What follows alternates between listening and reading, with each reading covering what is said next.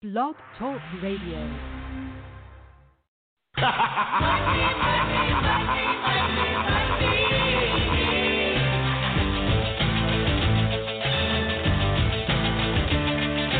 Everybody's got a price. Everybody's gonna pay. Hey, everybody, it's Ted DiBiase, the Million Dollar Man, and you're listening to the Wrestle Talk Podcast.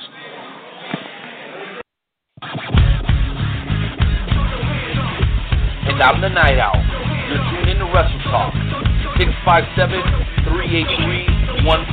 We'll be discussing WWE, NXT, Lucha Underground, ROH, fantasy wrestling, and we'll have some of the best damn interviews from professional and independent wrestling that you've ever heard. And I'm Joe Lance. Ladies and gentlemen, buckle your seatbelts, keep your arms in the vehicle at all times. Wrestle Talk begins in five, four, three, two, one. Enjoy the ride.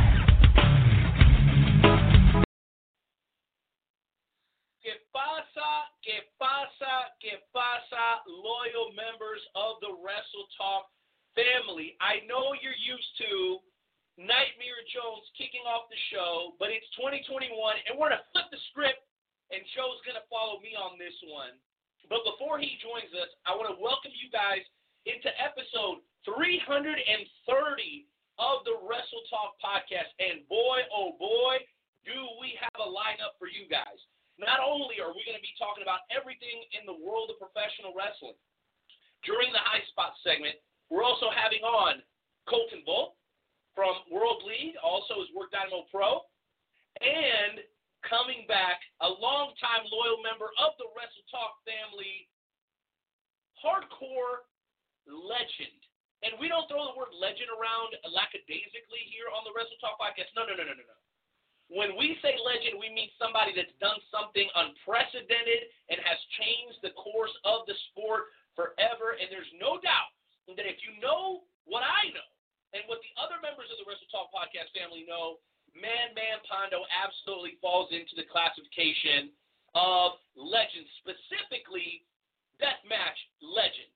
And I'm a little sad because, from what I understand, I'm going one on one in the steel cage with Mad Man Pondo tonight during the Wrestle Talk Podcast Game Show Challenge. So I'm a little nervous, but I'm ready. I'm ready to bleed tonight going one on one with Madman Pondo.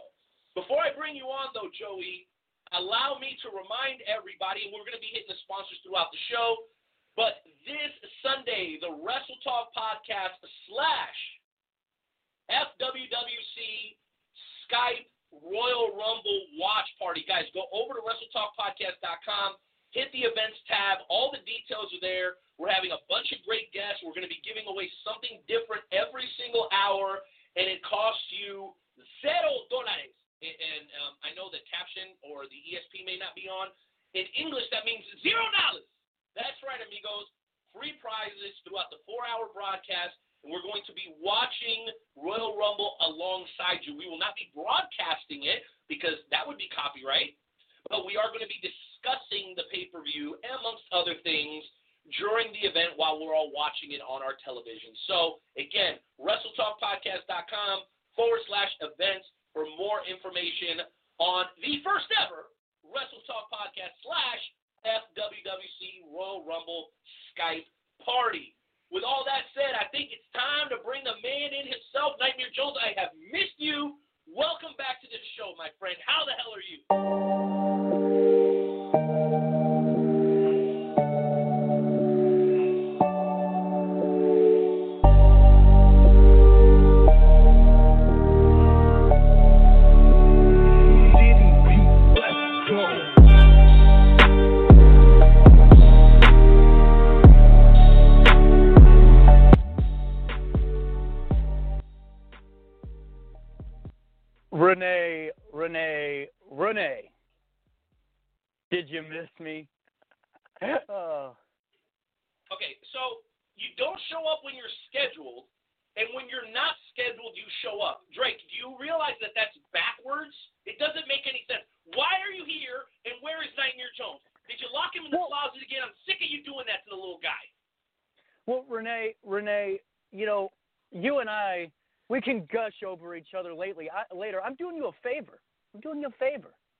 Favor that is?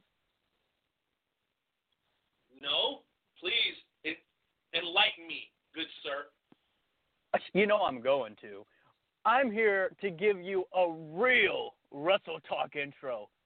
And I'm going to do it just now. You know, Renee, it's sad. It's sad to say that you've been fooled once again, to be quite honest with you, before I even start on my, my long charade, if you will. So just sit down and, and be quiet for a little bit. Is that okay, Renee? Thank you. Well, And it's, let a real oh, it's a it's a charade, all right. It's a charade. You got that part 100% on point. I'll say that much. But go ahead, Drake. Obviously, the powers that be have no, they have really no concern about how this makes me feel. It's all about making sure Drake Lee gets his appearances. And honestly, I'm getting a little tired of it. Well, good. I'm glad to hear that. So let's just sit down and let a real pro take it from here. Ladies and gentlemen, tonight you will once again be graced to hear the sweet, melodic sounds of the man that is known as the handsome heartbreaker, the every night delight, Mr. Ratings, the paragon of sex appeal, the sensei of sarcasm, the proprietor, Renee, of the city on the hill, the foundation that's what they call me, of the Wrestle Talk podcast. And most importantly, I am Renee's favorite broadcast colleague, and I am the thoroughbred of lust, Drake Lee. We have a great show lined up tonight. We have interviews with Colton Vaught, tearing up the independent wrestling scene in the Midwest, and deathmatch legend himself, Madman Pondo, on tonight's show. Sit back, relax, as we bring you the best in professional wrestling tonight with the Wrestle Talk podcast.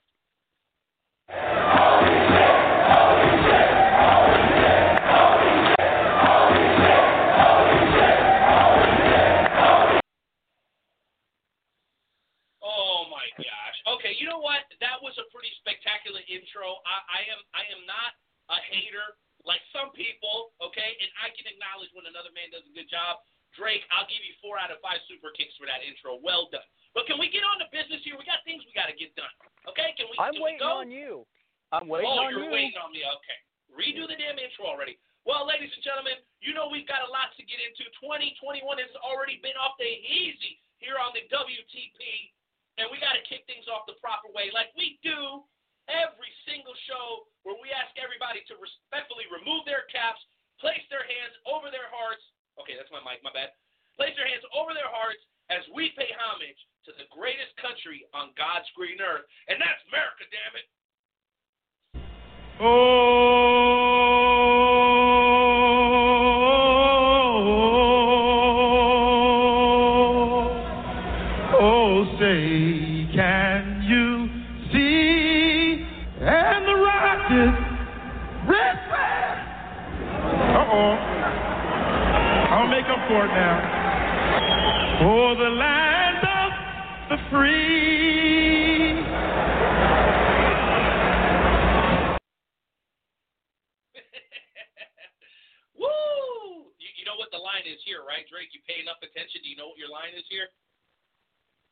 Yes, it should have been me.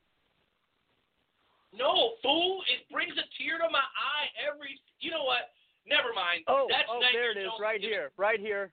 Sorry, Renee. What? What? Man, gosh, that brings a tear to my eye. You could have list, You could have at least been sincere about it. I mean, come on, Drake. Jeez, Louise. Sorry. Anyway, let, let me take a quick second, if you don't mind, right before we kick into high spots, to thank one of our many amazing sponsors. Huge shout out to Royal Mills Transportation. If you're in the Kansas City area and you want professional, clean transportation, make sure you hit up Royal Mills Transportation on their Facebook page and tell them the Wrestle Talk podcast sent you. Also, big shout out to Canada, representing today. Shout out to the Mike, one of my favorite guys on Twitter. Great, absolutely fantastic football podcast. Also, my man uh, Jeremy Kerr, uh, the maestro, who regularly hosts a show here, I 70 Sports Media. Again, you can go to their Facebook page. They are a sister uh, podcast slash uh, sports site, kind of like us, but they focus more on your traditional sports. The Maestro, the guys over I 70 always take care of us, and you can hear Jeremy here regularly on the Wrestle Talk podcast every couple of weeks. With all that said, Drake, we are going to get into the high spot segment, but I also wanted to ask you something that the world has been wondering, and that is will the thoroughbred of lust, the city on the hill, be making an appearance at the Wrestle Talk podcast slash FWWC Skype Royal Rumble watch party? The people want to know, and like you always say, the ratings go up when Drake Lee is there. So the question is, I'm going to put you on the spot. Are you going to be there? Well, Renee, thank you for putting me on the spot, and I have an answer for you. It depends on how the Wrestle Talk podcast family behaves tonight with me. I mean, you've seen what they say sometimes. They've cheated in game shows. They've called me mean names. But if they're nice to me tonight, I don't know. I might sneak out of my my mansion because you know I might have a birthday coming up. You know, so there might be something happening on Sunday. But I might make an appearance if y'all are nice to me tonight. How about that? Is that is that good? Is that a? Thank you, thank you. The family, the family likes it. I'm just excited that you're having another birthday. Maybe you'll be one step closer to puberty. I'm just saying that would be that would be a big thing for you, Drake. I know. It would How be. long did how long did it take for Roberts to write that one? That dude's got no sense of humor. Don't don't give Skywalker any credit, man. This is all Knight Owl, baby. Give me my damn credit. Give me my damn credit. Ooh. All right, Speak- all right, What? all right. I'll give it to you. Ready? Are you listening? Yes. Slow. Three- Three claps. all right. Drake, Got him! Got him! By the way, that is our amazing audio engineer, Hardcore Haas, with the drops. The timing, brother, is on point. I'm just sick of you hitting them on me. Uh, It's getting a little old. Well, anyway, we've got business to tend to, amigos, and we want you to be a part of it. Listen, there's a lot going on in the world pro wrestling. If you're not excited about Royal Rumble, I'm concerned that you may not even have like blood uh, running through your veins. You may not even be alive if you can't get excited about professional wrestling now that there's starting to be shows around the country and that we've got the Royal Rumble coming up. So, with that said, dial the number, guys, because we're going into high spots. It's 657 383 1521. Again, that's 657 383 1521. We want to talk about anything and everything revolving around the world of pro wrestling. It's completely up to you guys when you dial that number. That said, Hoss, you know what to do, baby. Cue up the music, the new music, as we get into this week's edition of the Mic Wrestle check, Talk mic check. Podcast. Shoot shot segment. Yeah. All right, all right. Wrestle Talk Podcast. DJ Money. Yeah.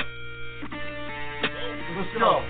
Welcome to High Spots, where we pop news like flare shots. We talk shop, coming through the screens of a laptop. And non-stop like I wanna speak to the blacktop. We hit hard like chair shots and backdrops. Like a clock flash, feel like a belly flop. Now that's hard. We up to speed while they stay slow. Wrestle Talk Podcast, now they know. We about to start the show. Uh.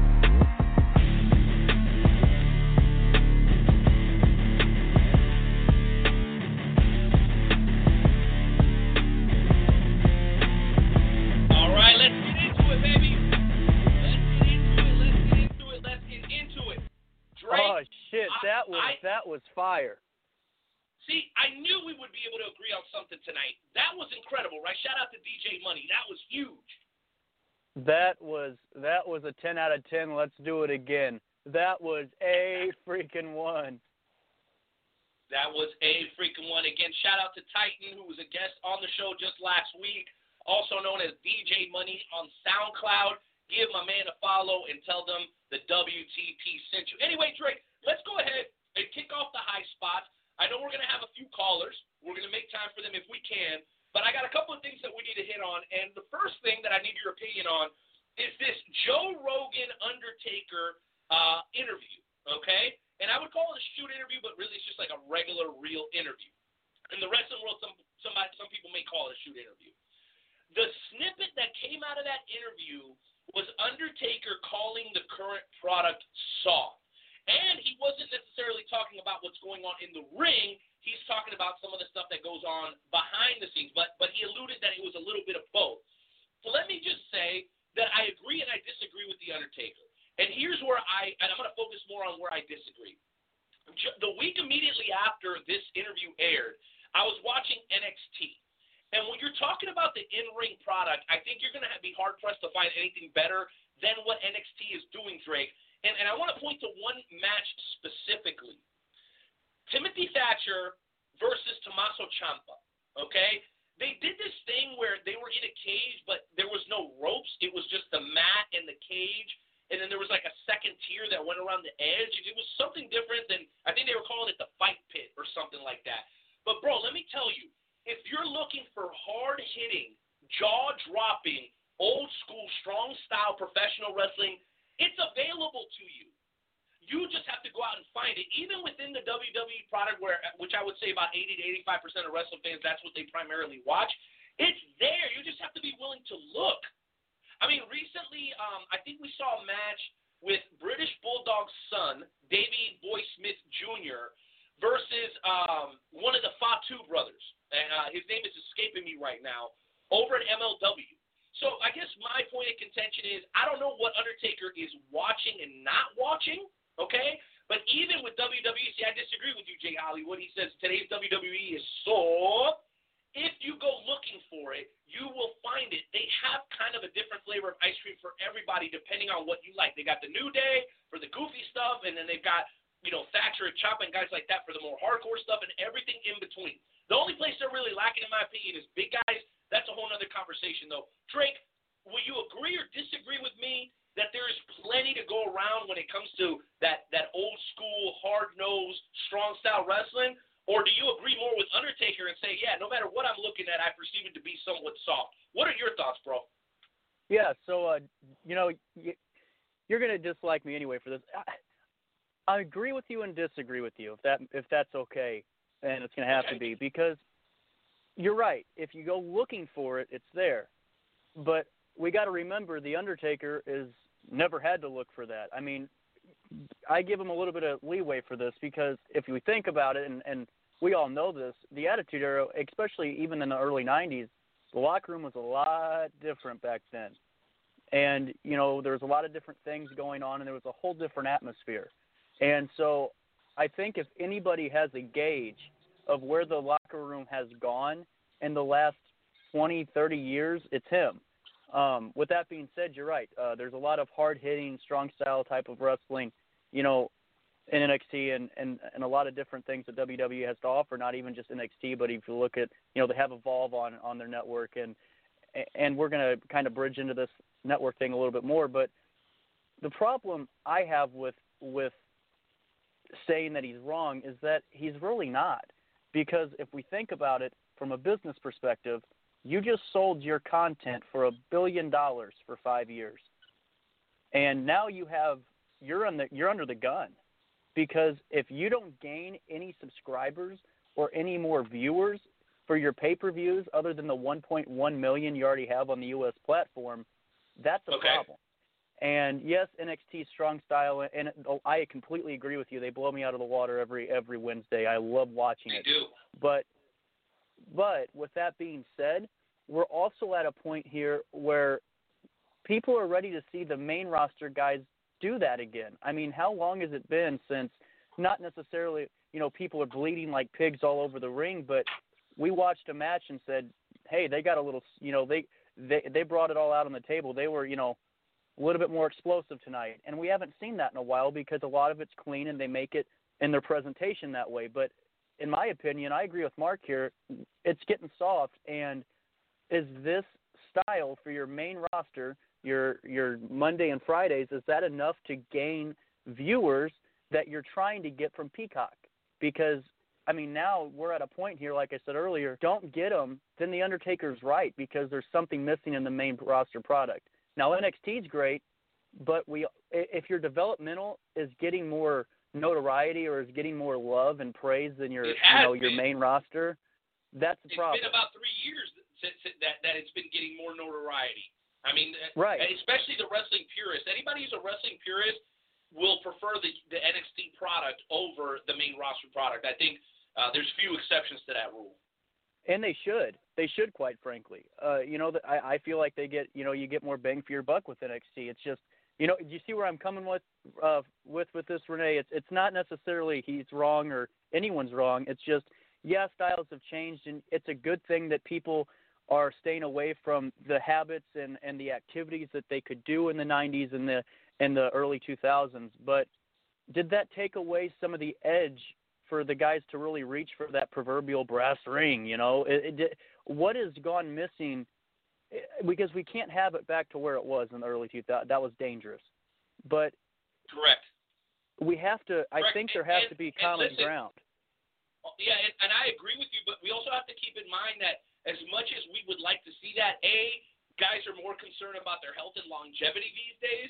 Yeah, you you hear talent all the time when you go to seminars and all that about working smart. Guys bragging about going having a 15 minute match and not even taking one serious bump. And then also, you got to think how is that gonna how is that gonna rub the casual fan? Because WWE for a while now has been a publicly traded company. So if you start giving them those old Cactus Jack, uh, Harley Race type matches that all of us love, how is that going to affect the casual fan? And then the twofold, Drake, I wonder what Undertaker means about the locker room getting soft. Does that mean that guys are walking on eggshells? Nobody's uh, reaching for the brass ring.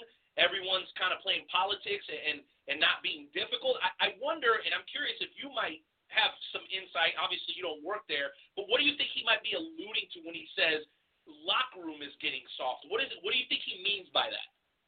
Yeah, so um, I'm glad you actually brought me in on that, that that topic, believe it or not, because it wasn't. I'll, I'll throw out two different interviews that you know they could have been.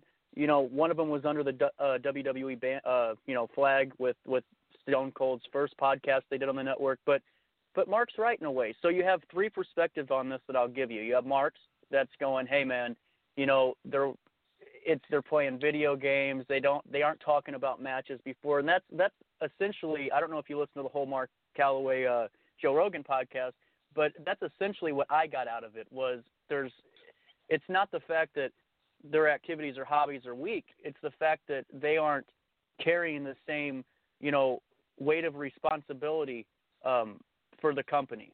And that's where I kind of agree with Mark because there's been a lot of people, and Stone Cold I'll bring up now.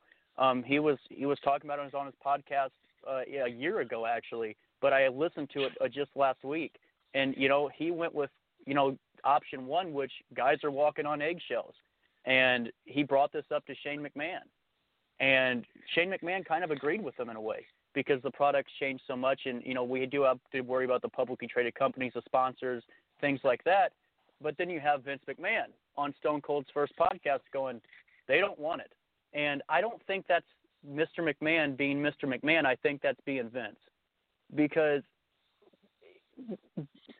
whenever you have a product like WWE and the people that are in power, the true power people have been there since the 90s. They've been there, you know, forever with Vince, with Prichard. They're used to seeing a different pers- not personality from the you know the wrestlers. They're they're used to seeing a certain type of mindset. And even until 2007, that mindset was still there. 2007, 2009, we started to see it change and how the product was presented. But now we're to a point where I don't think it's necessarily they're walking on eggshells and necessarily they don't want the brass ring, but I wonder if there's a stalemate in communication because we've heard time and time again guys are getting their ideas shot down. No one's taking their ideas or or what they want to do with with their career in the WWE anywhere. It's it's kind of just a wait and see until you know they have you know they have an idea for them and and and so yeah yes and no it could be it could be just what Vince is saying nobody wants it and they don't have the personality anymore it could be you know what Mark's saying where you know guys it, it's not about what you're doing backstage it's how you're presenting yourself backstage and then it's could be you know Shane's theory where it's just there's a stalemate in communication somewhere. It's just we I'm not backstage. I have friends that are. Um, I have never asked them personally because that's none of my business. But quite frankly, I I I agree with more so than Vince and Taker than anybody because you know they were the ones that are there, but they're the but Vince is the one in charge of the company, And if he doesn't like it, he can change it at any time. No one's stopping him. So, you know, I think there's a lot of blame that needs to be put on not just Vince, but a lot of executives and a lot, everyone in that company needs to look at the mirror right now. When your developmental is getting nearly all of your worst view, uh, not even worse, but your, it's becoming their average viewing numbers on Raw and SmackDown, or on SmackDown especially. It's time to look in the mirror. You know, I mean that's that's all it is. It's really time to look in the mirror and wake up. You have a billion dollars being given to you, and this is going to show a lot. It's going to show if the talent wants it. It's going to show if you know the if the office wants to really get back to where they were, or if this is going to be you know the growing trend with WWE where we stay kind of plateaued with the main roster and we let the younger guys you know go out and do their thing. It's just we, the next couple of months are going to tell you know are really going to tell us whose side they're on. I mean, not necessarily like they're thinking about that, but but they have those same viewpoints. Well, I think that's very very well stated, Drake, and I'm I'm curious, looking into the future, uh, how they'll fare with this five-year contract uh, with the Peacock streaming service. And I'll tell you one thing, uh, which which I'm happy to share for those that don't know. Um, for the the people that are currently subscribed to the WWE Network, this is going to be a good thing for you because not only will you get all the Peacock content, you will also get all the same content that you were getting through the network for about four dollars less, if I'm not mistaken. Is that right, Drake? I think it's four ninety nine, and you get all the same content you had on WWE Network plus all the Peacock stuff. Is that right? Do, do I understand that correctly? Because for the fans, I think it's it's a good deal. Over the long haul, I'm wondering if they can sustain it and make it worthwhile for NBC. And to Jay Hollywood's point, I'm concerned that it may get softer now that they're tied in with a major network. Do you agree with that? And do you think that they can? What I guess my, my question is, I want to make sure I word this properly. Do you think that they'll do well enough beyond the five years to command another contract or an extension to that five-year contract? I know I'm asking you to kind of swami here a little bit and look into the future, but what does your gut tell you? Yeah, so uh, my gut tells me it's going to go one or two ways. If uh, you know, I think right now, and rightfully so, you know, they're in a different position than a lot of other companies. They got to watch out on how they present their product because if a sponsor doesn't like it, well, there's that's a problem. And th- so there's a fine line, but I think that if they want success with the Peacock stuff, and I think there's a lot of potential and this could be huge and this could be uh, you know revolutionary for how we you know stream on any type of not just wrestling but we're seeing with the UFC with ESPN and all the it, it could be a game changer and solidify the change to streaming but if they don't change not change totally but adapt to what their audience wants and not just the 1 million that they're retaining or 2 million we'll say 1 million because that's the U.S. total and, and WWE Network subscribers. But if they want to gain more of an edge and bring back the fans that are really lost, it, it's not my me saying, well, go out there and, and beat the hell out of each other and bleed all over the ring, but give a little bit more edge back to that product and take a chance. And you might ruffle a little bit of feathers in the sponsorship department, but it might turn out for the best because when was WWE on top, Renee? how did they act with their sponsors? Because it wasn't let's bend over and let you tell us what we're doing. It was we're going to give you a product that's going to give people the opportunity, and a lot of people are going to see it. And so I think now they have a decision to make on what they want their company to be in the next five years. This is literally make or break time for them for me. Because if they don't and they continue with what they're doing, we're going to see this kind of fizzle out. And quite frankly, I call it. I think that this this really could be the greener pastures road, or this could be the the road to hell. And so, with that being said, there's where I stand on that. It's just it depends on how the next few months go. But I did see Renee that what they're saying with with the Peacock to switch over, they're just switching our accounts over, but that's with ads for five ninety nine or four ninety nine. The nine ninety nine gets you everything without ads, so it depends on how you want to view it.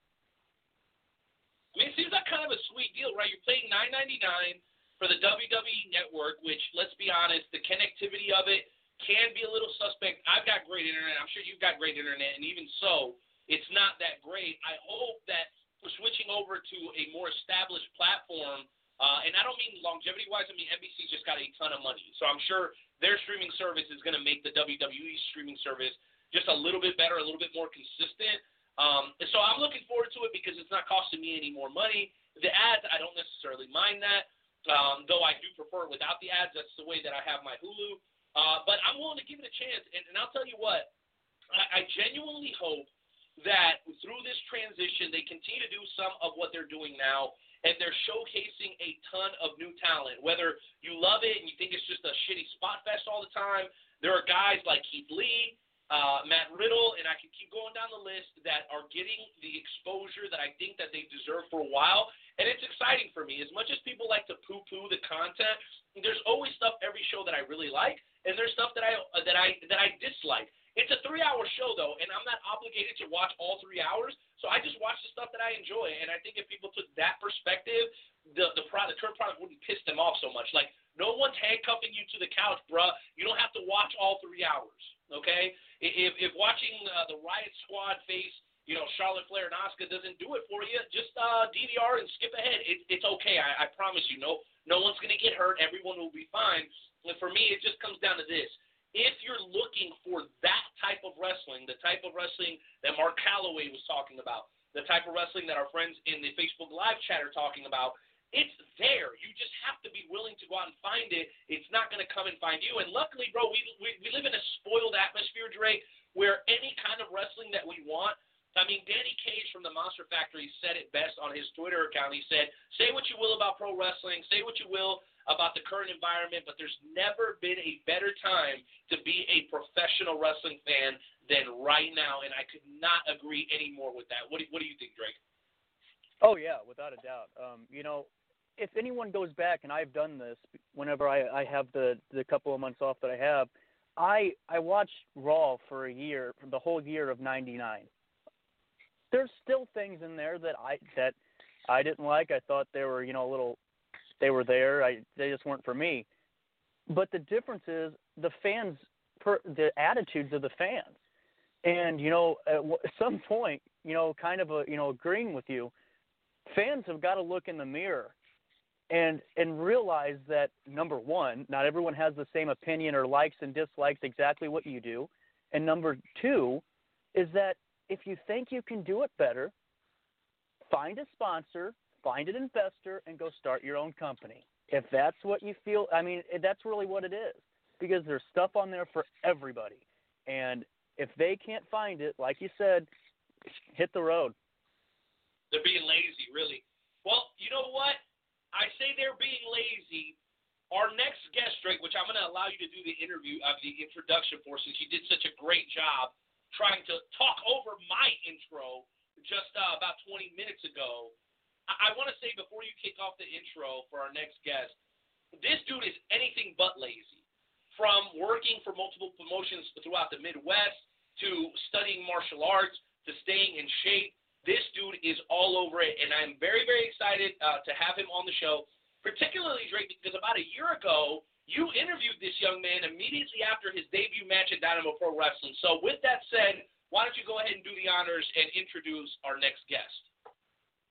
Well, Renee, thank you for that. And thank you for remembering my groundbreaking interview with this young man. Ladies and gentlemen, this man really needs no introduction. He is the fastest rising star, in my opinion, in the Midwest independent wrestling scene. He's hailing from Crane, Missouri, played college baseball, but you guys know him as Must See TV. Ladies and gentlemen, give it up for Colton Vaught.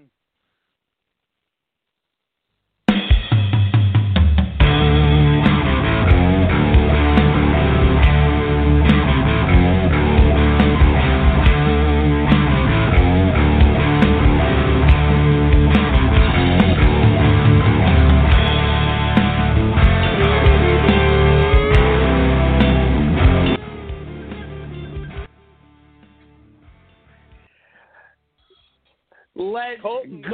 go. Yeah, baby, let's go. Love it. Man, I'm amped, man. I'm amped. Dre, how are you doing, baby? How you doing? Making millions and, and kissing a lot of beautiful women. How are you doing, Colton? It's been a long time. I'm glad to have you on the show. I'm glad to be here, baby. I'm really glad to be here. Thank you guys so much for having me on. I really am blessed to have you guys. Dude, No, the pleasure is all mine. And Renee, I'm going to let you start so I can finish strong like I always do. Is that okay? Yeah, that's not what she said, but okay, I'll go first. It's all right. Oh, okay. all right. Where's Where's my Gotti drop, Hoss? Where's my Gotti drop? I don't get one. Come on, man. Hey, Come hey, on, I got man. you, big dog. I Got you. Give me the my you, dude. baby. How are you? I'm doing good. Well, Colton, I, I got to admit, bro, I, I, I've been around the Midwest wrestling scene now uh, for a couple of years, and, and you know, I take a particular interest in some of the new talent, and, and I got to admit, you know, um, looking at, at your class and the group of guys uh, coming out of WLW, uh, one of the most prestigious uh, training facilities in the world, in, in my opinion. Uh, shout out and hat tip to the late great Harley Race. Man, I, I see you coming up with guys the likes of Camaro Jackson and other uh, uh, Moses, bro. Like just just incredible young talents. What have you done? Because and you've done a good job of it, but I'm curious to hear from your perspective. What have you done to set yourself apart from some of those other incredible young talents that I just mentioned? Uh, Camaro Jackson's another guy that comes to mind immediately because boy, the guys that you're coming up with right now are extremely talented. They look like a million bucks, and they're great workers. So what are you doing to set yourself apart from those guys? Uh, man, hey, that's exactly how I feel. These dogs that I'm coming with are built different, for real. Uh, how Yep. I add a different flair. Uh, well, you know, I'm adopted by the 314. Uh, I'm from 417. So when I All come day, up, baby. 314. Yes, baby, yes, baby. So when I'm coming up here, man, they really have just shown me love and they accepted me right away because everybody you mentioned is from STL. So you know, uh, it was really something to come up here with the 417 flair and and they were just talking to me and introducing me and letting me in with all these dogs, man. And Camaro, bro, I cannot say enough good things about this dude. This dude, I am not joking. When they told me he was 26, I about fell over. This dude carries himself like a vet, and he needs to be noticed by everybody in the nation. I'm about to kick my door open right now just talking about it because Camaro's a different breed, man. And this dude legitimately learns from every single person he talks to, and he talks to everybody the same. The the dude will take over the game soon. Mark my words, bro. Yeah, if he hasn't if he hasn't started to do that already, uh, Camaro Jackson, Kenny Omega, Alpha Omega, uh, some of my uh, not Kenny Omega, uh, his, his partner Kenny. So sorry, Alpha Omega, uh, one of, of my favorite tag teams uh, in the whole world. I mean, Kenny Alfonso being from Kansas City, Camaro Jackson being from the St. Louis area, man, just truly a, a match made in heaven. Let me flip the script on you, man, because I'm hearing from the fans here that one of the things they say that sets you apart is your unmatched energy, bro. You seem to bring this this this uh, this contagious vibe uh, to every promotion that you happen to work for, bro. Where does that come from? Is your mom's side, dad's side? Is it something that is unique to you? Where do you, where do you find this energy, bro? I need. It's like a like an energizer buddy that never runs out, brother. I can feel it just talking to you for a couple of minutes. Uh, man, really, this is all fueled by me living my dream, man. Uh, God put me on this earth to wrestle, and every time I step out there, bro, I have flashbacks to me as a kid, you know, and I, I'm sure every wrestler can do it. But I mean, I might just show mine a little bit more on my sleeve because I truly am living a dream, man. And and I got a different fuel, man. A lot of people here don't know. Uh, my dad passed away before he ever saw me wrestle in a match, and he was one of the dudes that got me into this. So that fire right there alone could run me right through a brick wall. So every time I got out there, and also, as you mentioned, I was trained by Harley Race. Harley, Harley, unfortunately, never got to see me wrestle a match either. So I got a lot of dogs I'm carrying on my back that I represent every time I step into that ring, man. And I really, I have a lot of emotion, and I mean, I don't know if that could ever be matched because I don't, I, man. I carry a lot in there, and I pour my soul into every one of those matches, man. And I, a lot of people talk about how they're okay to go out there and really risk it all, but man, I, I don't care to go out there and die. I'll say that every time, man. I love this sport. I love what I do, and I don't care to put every bit of my soul into it every day. If I'm not training pro wrestling, if I'm not training MMA, I am working out in the gym to get better, to give these fans exactly what they want. That's that's just somebody that's going to pour their soul out every time they go out there, man. I it's hard to say anybody does that better than me. Well, I agree, man. Early on in your career, you're obviously showing uh, a lot of the likenesses of the greats. Uh, I'm sure that the folks over at WW, WLW, our boy Leland, they, they're just excited and energized to be able to train a guy like you. And, and I'm curious because you talk about getting hype and, and putting it all on the line for every match. How do you get prepared for matches, bro? Can you talk to us maybe a little bit about your routine as you're getting ready for matches, and maybe what are you listening to? What what's on the uh, what's on the Spotify when you're getting hyped and ready to go into for some matches? yes, sir. Uh, usually it's gonna start out. We're gonna get there probably about. Man, it depends. I usually like to show up three to four hours ahead of time before they even open the gates. I like to get in there, you know, of course, get in the locker room. I like to get stretched. I have a very intensive stretching routine. Uh, you know, they say cheetahs don't stretch before they run, but man, I might be more athletic than a cheetah. So what I do is I get in there and I stretch and I stretch and I really go over a lot of stuff in my head. I meditate. I, I, I read my daily devotions. I really just get my mind right so I can really put out the best performance I can. I'll also do a light warm up. And of course, I'll always find time to do some curls. So my biceps are looking incredible every time I shoot through there. I can't forget that. Uh, but, you know, man, Harley really instilled in talking about the mental side and just being really technical so I really just like to focus on the fundamentals more than anything when it really comes down to it. And and just being prepared and just letting myself go as soon as I go out there. Oh man, that that's beautiful. Like I said, it comes across every time that I've had an opportunity to, to see you perform. I, not I, I'm curious because I don't want to misspeak here. So Night of Champions last year, were you already with WLW? Were you already performing, or were you just in training at that time because I was at that show, bro, and that may be one of my favorite uh, shows that I've ever been to locally. Uh, with Adam Cole in the house, Ryback was there, Nick Aldis was in the house. Were you there? I'm curious. I man, I love when I get this question because I have this picture saved on my phone and I use it for fuel. So that day I was actually at that point I had probably been training at WLW for I don't know, man. It quite I'd probably say well over eight months at that point. So I mean, I was pretty familiar with the WLW roster. I was actually working security for Nick Aldis at his autograph booth. So and then from there, I actually went and just worked a little bit of security near the bo- or near the runway, so people, the wrestlers, could get in down the aisle okay to the ring. But man, that was an incredible, incredible show, man. Uh, I got to meet and talk with everybody. I got to talk to Adam Cole, which was, I mean, Crazy. incredible, man. I mean, I, I What, I'm not what, tear up. let me stop you right there. here What did, did did you get a did you get to pick his brain at all? Do you, is there anything you remember specifically from talking with with Adam Cole? Because that's who me and my son wanted to see. Um, aside from all the amazing, you know that you had John West in that match uh, against his uh, former tag team partner. Uh, there was a lot of good stuff going on that night. But what did you take away from that that exchange with Adam Cole? Would you be willing to share that with the listeners?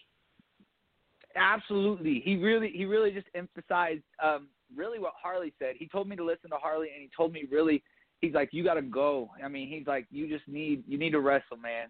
You just need to wrestle and you and he also told me not to be afraid. Like I said earlier, I say this so much now because he said it. You can learn from every single person in the room.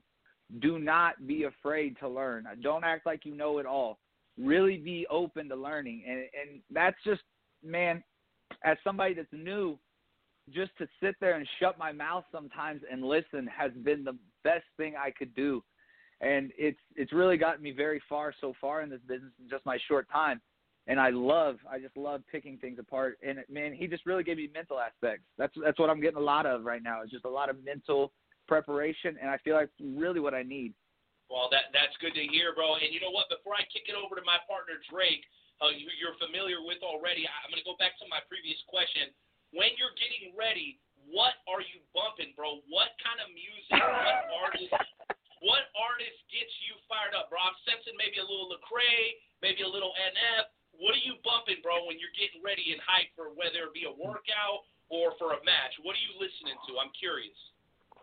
At all times, it's Lil Wayne. At all times, I'll, I'll go back to No Weezy, Feeling. baby, let's I'll- go. yes, that's a win right And the there. I F. love it. And the F is for phenomenal, baby. Bro, I I know. Yeah, I've listened to Lil Wayne since I was young. I remember, I remember taking my brother's like whatever listening device he had, and I would take it, and I would just bump Lil Wayne all day. All I remember he had uh I remember Duffel Bag Boy. I that's I would sing it, and I remember I was mind blown when I found out Titty Boy was 2 Chainz. I was like, what? Yep, No. City Boy. What? Uh, What? that What? uh, What? What? Serving the Peace Bro. He, he used to be with Ludacris's camp, and then he he dropped the bro. Titty Boy thing and, and went to 2 Chainz, and the rest is history, bro. No doubt. Yes, so then- yes, yes. So then let me follow it up. I'm gonna put you on the spot right now so that the fans, cause, well, obviously we care about your wrestling, we talk about that, but I think people need to know Colton Vaught um, as maybe a little bit more about your personal side, so that people know who they're who they're rocking with when they're cheering for you or or booing for you. Absolutely. Best best Lil Wayne album. Okay, and I'm only giving you two choices. Okay, the Carter or 500 Degreez. Well, it's really one Carter one two three. Actually, you know what? That's a little unfair. I'll let you decide what your favorite album. Mine is 500 Degreez, but then again, bro, when I was in middle school, high school, that's when they first dropped. So I'm a little biased, and I love his first album. What is your favorite Lil Wayne album? If I had to pick an album, man, it it has to be. It probably have to be uh, the Carter Two. I love Money on My Mind, and I love Fireman, and I love. I think is that is that the Carter Two? Yep. Uh, Leather So Soft. Uh, there's a couple other ones on there, I think. Hit 'em up. Hustler Music. I think Hustler Yeah, Music Hustler is on there. Yup. Yeah, yes, bro. I, I love the car, but man, I love getting into the mixtapes. I No Ceilings will forever just hit me different, man. I, I just love No Ceilings. I love that, man. Well, thank you for sharing that uh, that with us, Colton. I'm gonna go ahead and throw it over uh, to the city on the hill, the thoroughbred of Lush. You It's know the guy about best damn hair. time. I know the best hair in professional wrestling, the one and only Drake Lee. Drake, why don't you take it from here and, and, uh, and see how you do with my sloppy seconds? Well, that was so that was so nice of that was so nice. It's okay. Go ahead. It was so nice of you to take up the entire interview and give me 12 seconds. So thank you for that, Renee. But that's okay. I like this kid. Colton- Leave me alone. This kid's great. I, I love Colton. He's fantastic. Oh man. Well, I met Colton first, so uh, you know, fight it. But Colton, when I saw you at Dynamo, I knew that you were going to take off. I there was not a doubt in my mind. What you did that night was set the roof on fire, and it was an absolute barn burner. But right now, my question for you is this: What current product are you watching and studying more than any of them all? Man, uh, this is a lot of people. I think a lot of people can agree with this, but I, I love NXT. I love NXT so much. Uh, I mean, I could see myself in the fight pit, bro. I love that. I think I I love think it. it's I got can that do. great- We were just talking about that earlier. The fight pit. You know, a lot of people. Yes, it, a lot of people are looking for gritty edges sometimes, man. What, man? They say. I mean, I hear it all the time. What What's wrong with? I mean, how can you get much more tougher than the fight pit? I study NXT quite a bit. I love it. I I've never been one to shy away from the current product. I am a little out of touch in the past couple weeks, but man, I, I'll always go to the NXT. I, I love what they're doing there. Without a doubt, and that's why you know Renee and I just touched base earlier. You know the product that they're bringing is just phenomenal. My question for you is this, and this is a generic one, but I want to pick your brain a little bit. You're Please. evolving fast. You're rising fast. What is your mindset going into 2021, knowing that this year, this last year was kind of a wash year, and I even though it was it was a wash year for for pretty much any live you know audience, you were still growing. And now, how are you going to continue to grow in 2021, hoping, and I'm optimistic, yes, that this pandemic is nearing its end? Man, I, I, I really feel like I am just going to be in a lot of different places. My face is going to be showing up all over the country, and I'm going to really be putting my stamp on the type of wrestling that I have been taught here in St. Louis and added my 417 flair too, man. And I really feel like St. Louis is about to get put on the map because I just feel like there's a lot of hungry dogs right here in that area. And man, I, I just feel like it's kind of fester over. Like you said, a lot of people felt like it was a wash year. So there's a lot of dogs just chomping at the bit, ready to get out on 2021, man. And I feel like a lot of good stuff's about to come out of this Midwest area, man. And I am just, I, I, I think more than anything, I think it's just the fuel that everybody got from 2020 is about to just be unleashed on 2021, man. And people are going to see a lot of good wrestling. And I'm just going to be a part of it. And I'm going to try and be a part of it every single place I can be. Oh, don't don't be humble here. You're going to be leading the charge. Let's just be honest here in the Midwest. Let's just I be kind of honest. agree with that. I agree with that. Hold on, Colton, did you hear that? Man, Renee me baby. Renee agreed with me. Did you hear that? Oh yeah, baby, let's go.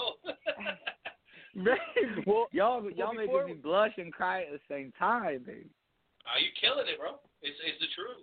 I mean, just It real really- quick, Drake. I just I, I want to say that if you guys haven't already, World League Wrestling on YouTube. Uh, I know Dynamo's got some of your stuff as well. So if you guys are like, who the hell is this Colton Vaught character? Just look him up. Just put in his name, and you guys will find stuff from Dynamo, and you'll find stuff from uh, World League Wrestling. Just a quick plug there for our friends. Uh, if you guys want to see Colton Vaught's matches, go ahead, Drake. Oh, thank you for cutting me off again, Renee. I appreciate that. Oh, stop crying, you baby. Oh, I thought I was going to get the auto tune. No, so even though Renee kind of threw me off track here, Colton, because you know he's, he he does that. He he throws sh- subtle jabs in there to throw me off my game. Stay sharp. I Stay have- sharp. I'm always sharp and classy. But here we go, Colton. If I could ask you one question, I've wanted to since I met you at Dynamo, it's this. What is the shortest amount of time you spend in the gym? Because I'm just going to be honest, it's like looking at a marble structure. usually, man, stretching alone usually takes me about 30 minutes. I would say the minimum, if you go with Colton to a gym, you're going to be in there for about an hour and 45 minutes, no doubt. And 30 minutes is going to be stretching. I like to hear that. Do you do any DDPY? Oh, I'm a huge advocate. Thank you for bringing it up, man. Everybody do your yoga, please. It will change your life. I am here to say this is not. Everybody always asks me, DDPY is the truth. Do it. This is coming from me. Everybody's like, "Oh my gosh, you're already so built, bro." It will literally take your game to the next level. I don't care what you are doing, athlete, normal, whatever you're doing. Do some DDPY. You know, you weren't the first one to tell me that. Actually, Sadie Blaze is a huge proponent of that as well. Bro, I would And tattoo it on my it- forehead if I could. well, here's here's my other question for you, and I've wanted to hear this one more than anything. If you could advise yourself before you started wrestling in matches, one thing, what would it be? Like before I ever started wrestling, a single match, or before every single match. Before your first wrestling match, if you could tell yourself one thing and one bit of advice that you know now, what would it be? That's a beautiful question. I'm gonna well, go, well, thank you. Not a lot of people compliment me like they should, but thank you, Colton. bro. Yeah, that half the half the job is got to throw out the question, brother. Man, if I- if if I could tell myself one thing, man, it would really just be uh, honestly just live in the moment, take in all your surroundings. I mean, feed off those people. That's honestly what more than anything. Feed off those people, man.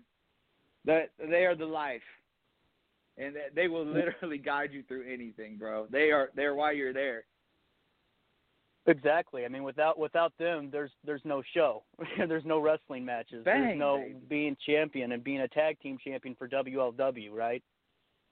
Exactly, brother. Well, Renee, before I give it back to you, even though you took every bit of interview time that I had, which you know it's fine, you know I, I get it. Colton, We got plenty I of have- time. What are you mad about? what am I mad about? We got plenty of I- time. You got muted my plenty of time. microphone when I was asking questions. That's what I'm mad about. Oh, you're a liar. You're a big fat liar, Drake Lee. Well, I wanted to pick Colton's brain on this because we touched on it earlier with high spots. And Colton, I don't mean to throw you under the bus at all, or, or even try to put you on the spot because I'm not really throwing you under the bus. I'm putting you on a little bit of a spot. And you know, it wouldn't be an interview without Drake Lee without getting a little bit of not controversy, but a little bit of of color in the picture, if you will. So my question is, we talked about um, the Undertaker's podcast with Joe Rogan earlier, and if you had a chance, did you have a chance to listen to it? I got in there for a little bit. I did. Yes. And Are you talking did about the I- Joe Rogan podcast with the Undertaker? Yes. Whenever he was talking about Yes, the current I- I- product, yes. and Yes. awesome. I did touch on that Awesome. a little bit. I thought it was a great, great episode of the the podcast. But my question I is, did too. because Re- Renee and I were were talking about this earlier. We're kind of agreeing to disagree, but still agreeing. Do you agree with what the Undertaker's saying with with the guy how the the wrestlers in the in you know in the locker room are handling their business today than in in past in past eras? Do you agree with it? Is he is it just a, a difference of opinion?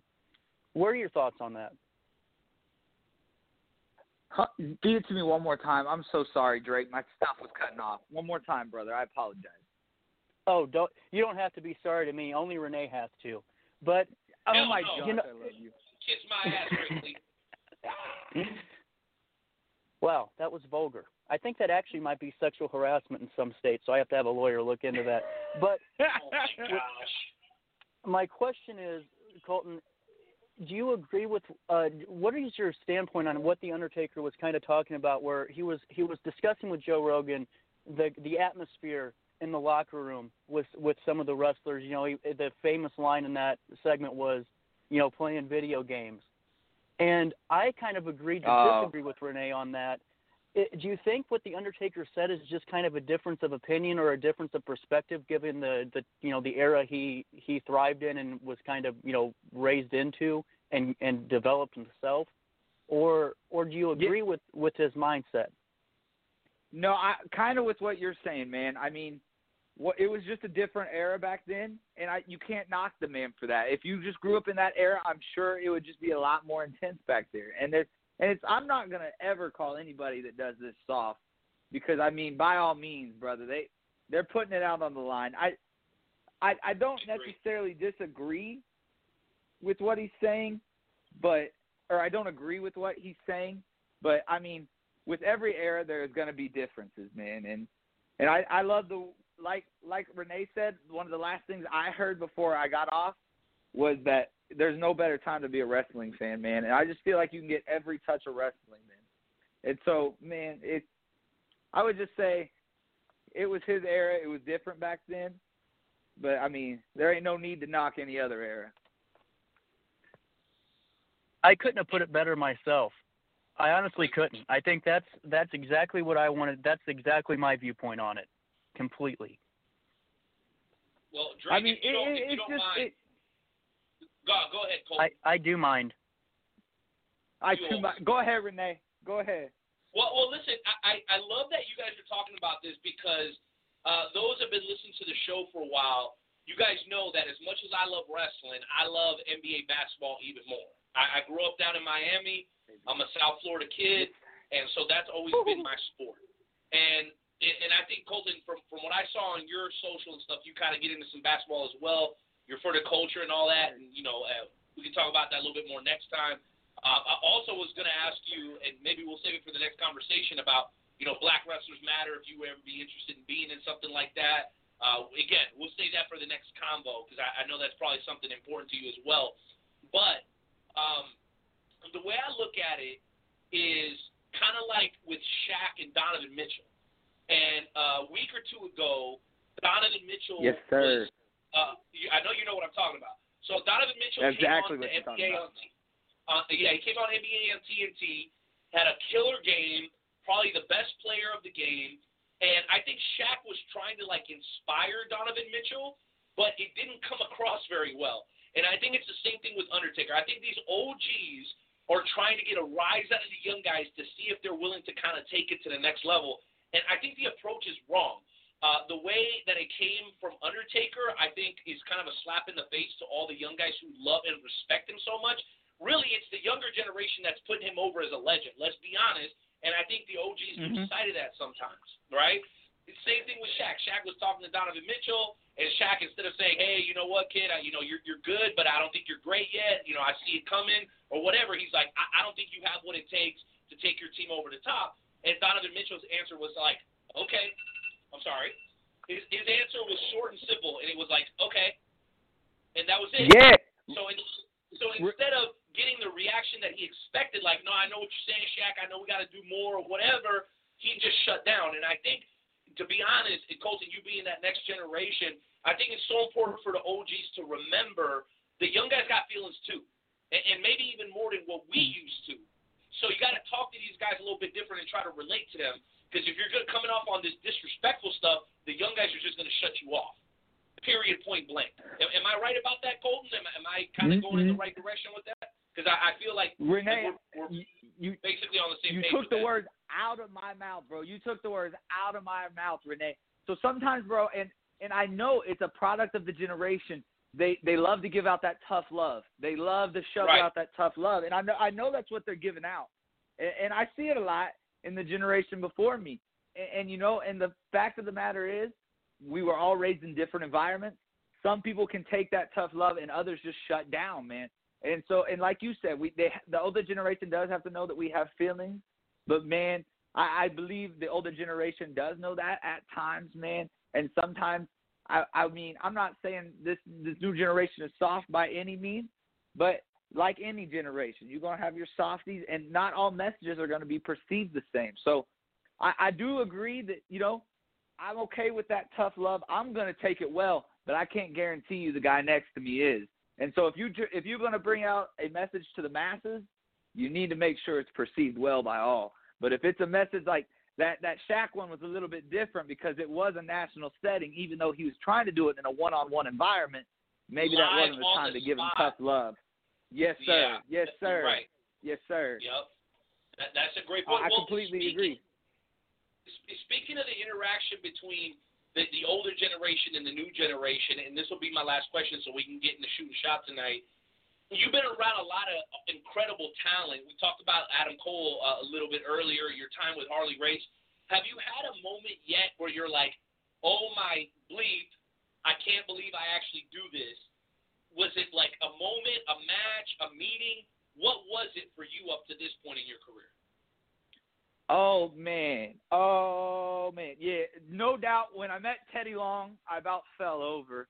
Uh, Play up, play up. man, that that's that's that's when uh that that really that really kind of uh just made my heart flutter because uh my dad, me and him would always get, I mean, stupid lit when every time that he announced the Undertaker would come out, and it was, you know, there for the longest time, you know, before social media. I just thought it was me and my dad's joke, and then once everything came out, you know, it was kind of what he was known for, and you know, once I figured it out, man, it just meant so much to me, and uh then to see him, for him to be the general manager of the night for that WLW event, uh, it was truly incredible. Man, he he announced uh, that me and uh, Moses were going to do a tag team match, and man, I could have fell over right there, man. It was it was unreal.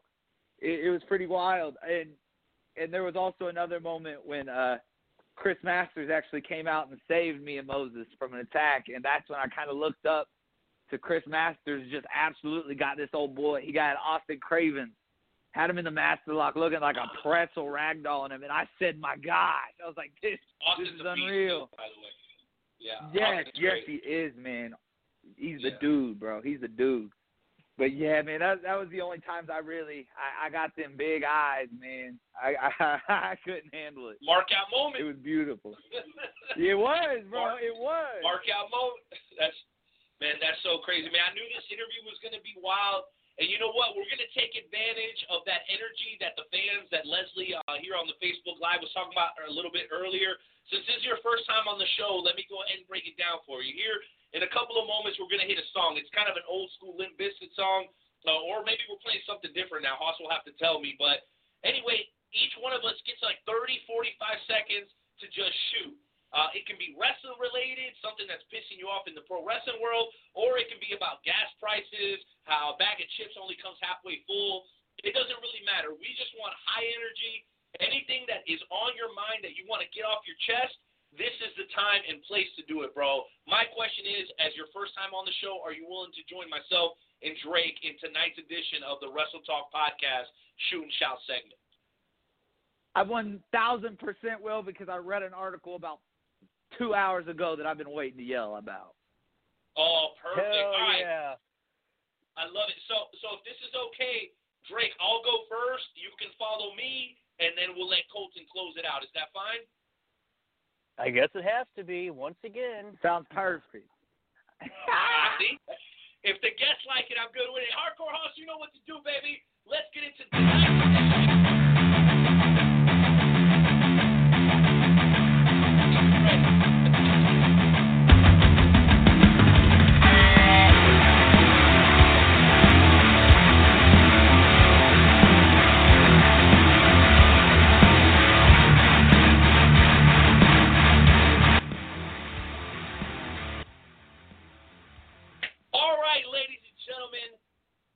gente, my people, I am ready for my 30 to 45 seconds, and I'm going to keep it short and sweet. Today, I'm going off on all the people who continue to encourage this man talking down our sport. And who am I talking about? I'm talking about none other than everyone's favorite Jim Cornette. And let me tell you, this Shoot and Shout isn't just me being pissed off, it's also me being a little happy because he went after the Ayatollah of rock and roller, Chris Jericho, and he got put in his place. And I love it when guys use their mind when dealing with trolls because as much as I love Jim Cornette, he is very much a troll. He went after Chris Jericho. He continues to go after Chris Jericho in AEW. I think him and Brian Last should focus on talking about back in the day instead of commenting on everything that's going on right now because everything they have to say about what's going on right now is pretty disrespectful. Chris Jericho, in case you guys missed it, put out a tweet where he was responding to all the criticism from Jim Cornette, and he kept it short and sweet, and I don't think he could have said it any better. And I'm going to go ahead and read that tweet to you guys because it's perfect. And this is at I am Jericho, like he needs me to plug his Twitter. He says, I've been told that Jim Cornette and his sidekick, the great Brian Last, continually bury me for everything I do and say. My response is this. And by the way, leave it to a Canadian to place things perfectly in their perspective. I love Canada.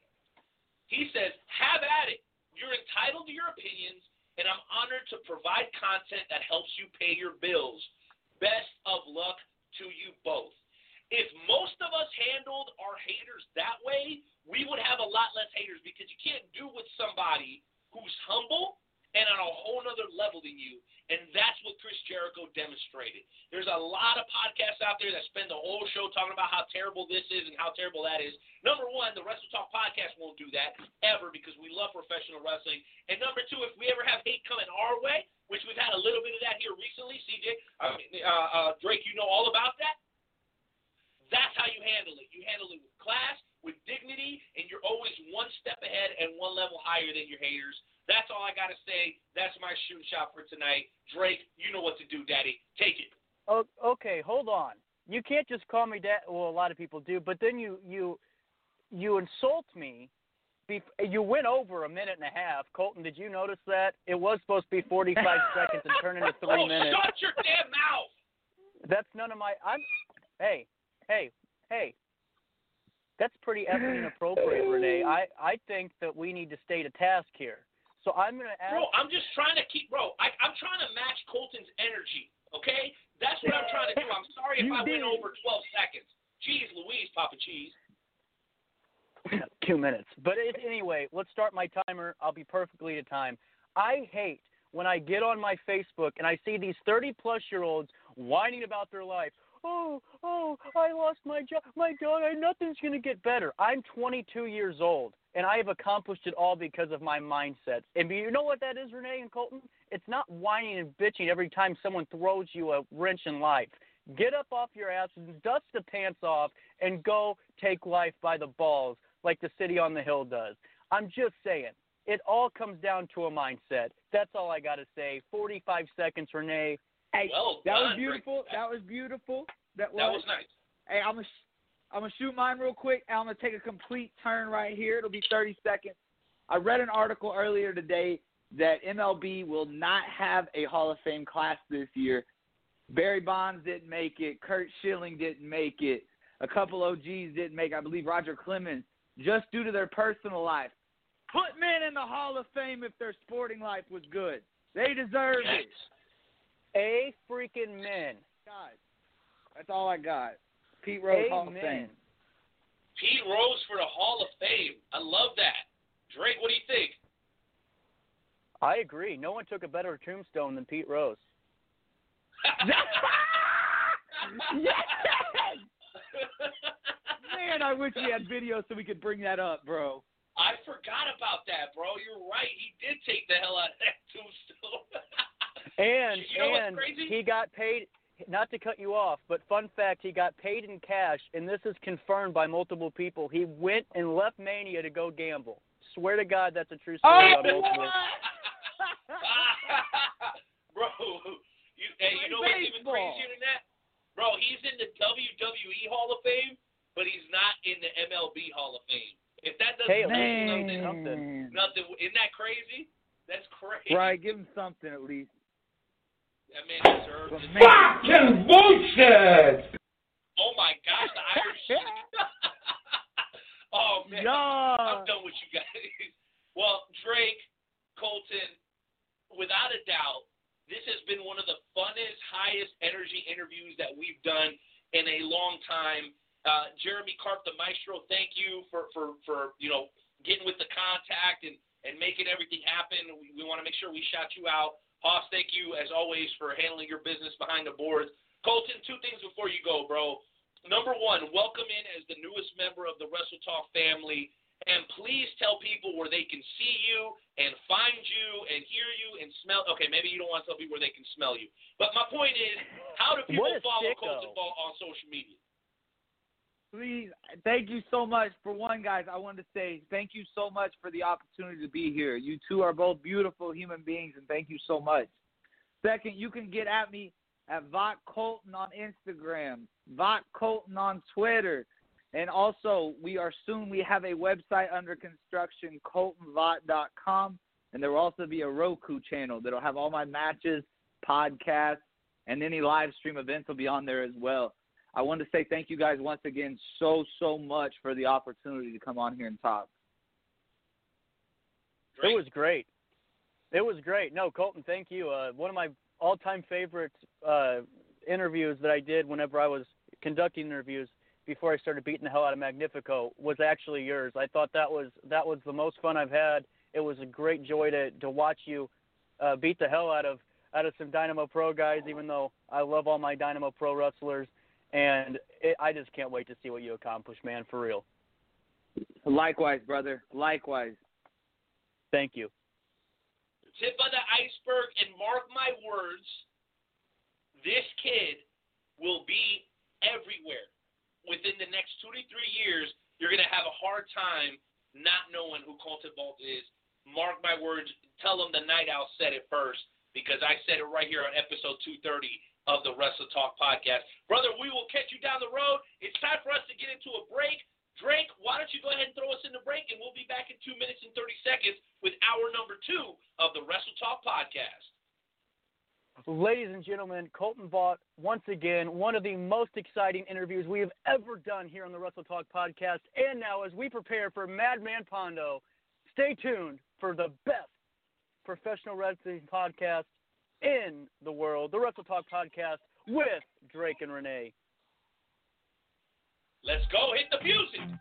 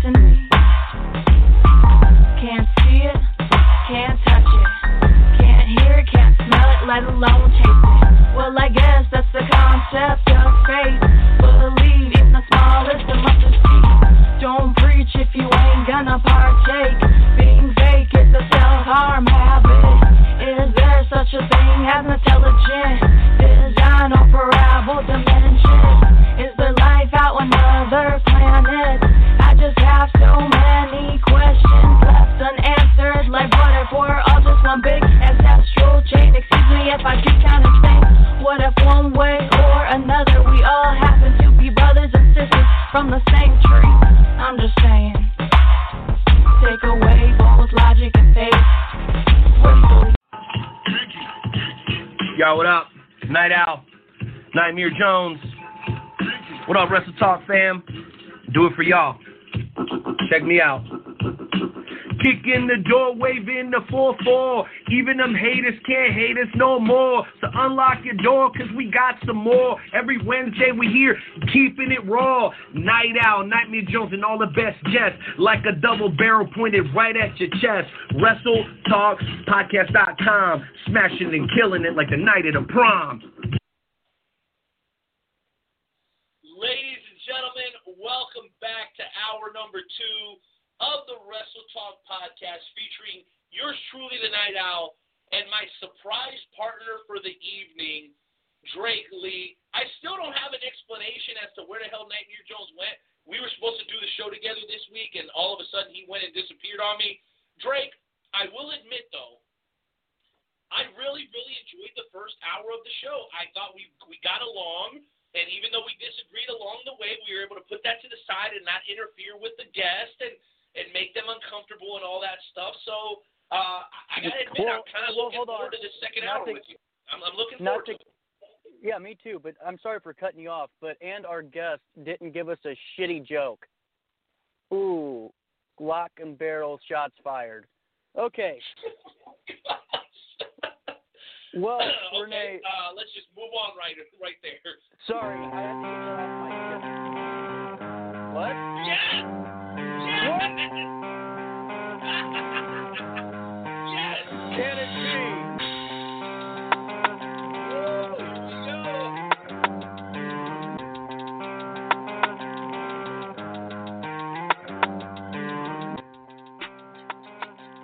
Could it be? Could it be?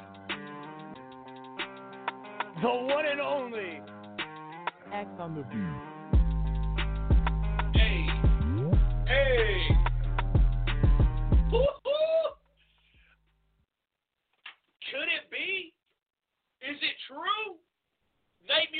Are you here?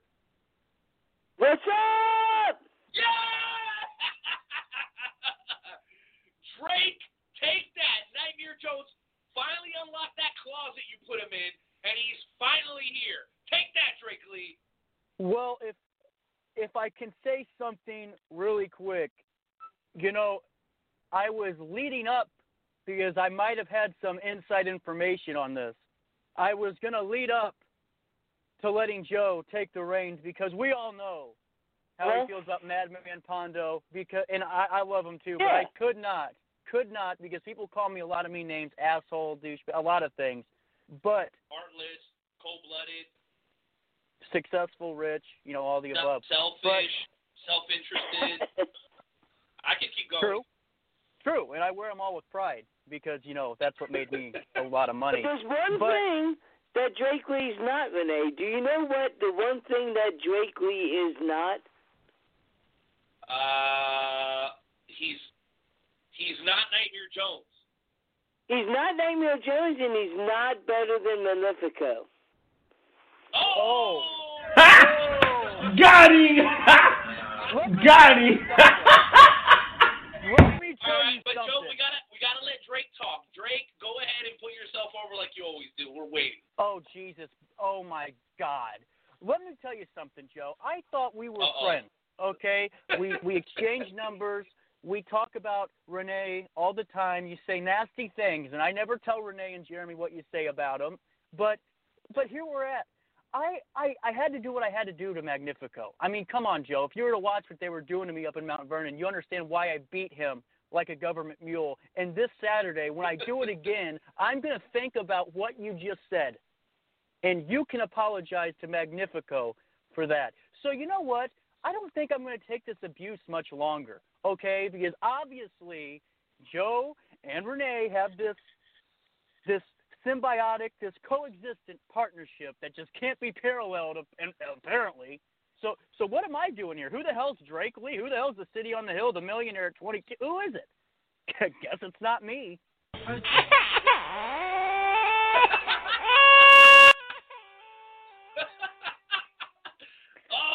hardcore house is on point tonight. I love it.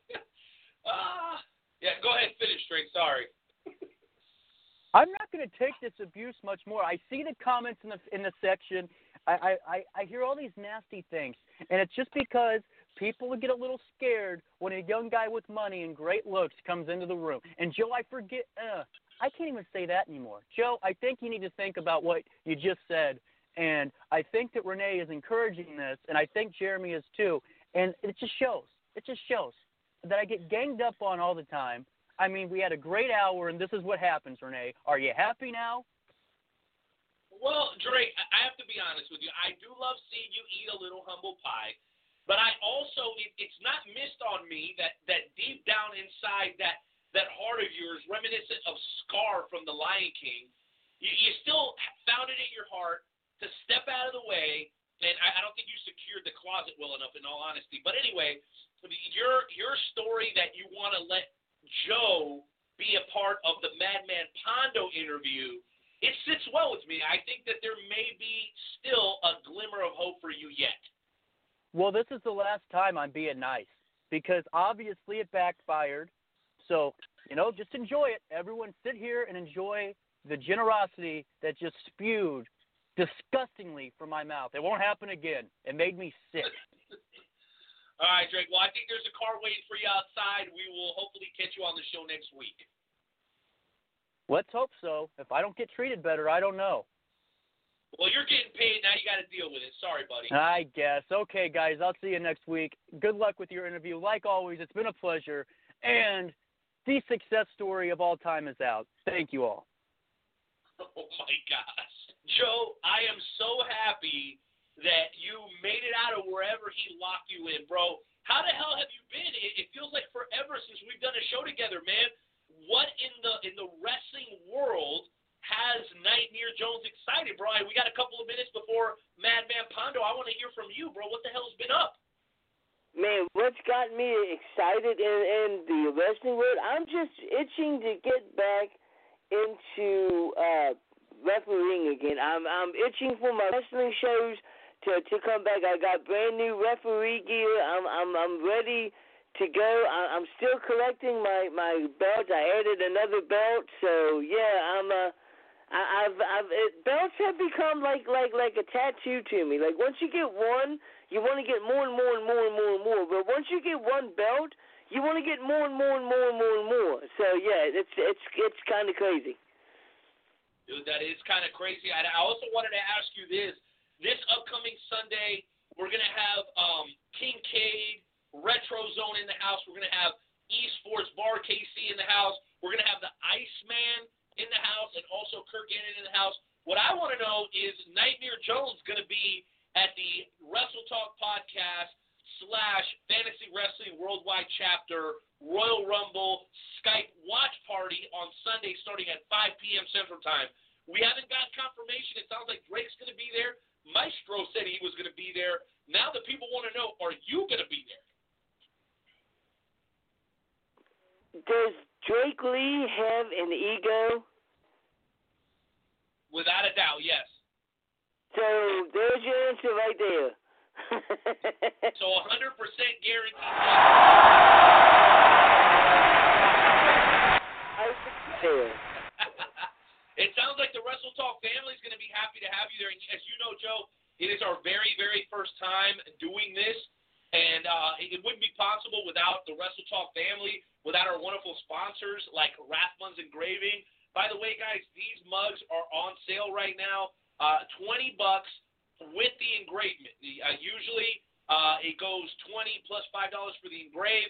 If you want to get the whole mug with the engraving, it's $20 plus shipping. Uh, we're running a special for you guys. Uh, more information by going over to WrestleTalkPodcast.com, or you can just DM myself, Joe, uh, Hardcore Hoss, Luke Roberts, Drake Lee, the Maestro Jeremy Carp. Any one of us can get you hooked up. If you're looking for something to put your root beer float, or you just like ice cold beer, make sure you pick up your Wrestle Talk Podcast mug ASAP. With all that said, Joe, I did have one other question for you relating to the world of professional wrestling, uh, and that has to do with this merger that we were talking about earlier uh, pertaining to the Peacock NBC and the WWE. I know you're a long-time subscriber to the WWE Network. On its face, do you think this is a good deal or a bad deal for the consumer? What are your thoughts? I think that it is a, a great deal because it gives everybody the opportunity to not just watch the WWE Network, but there's all kinds of different stuff on uh, on Peacock, and think that uh, that that this is is is really really good for the WWE Network.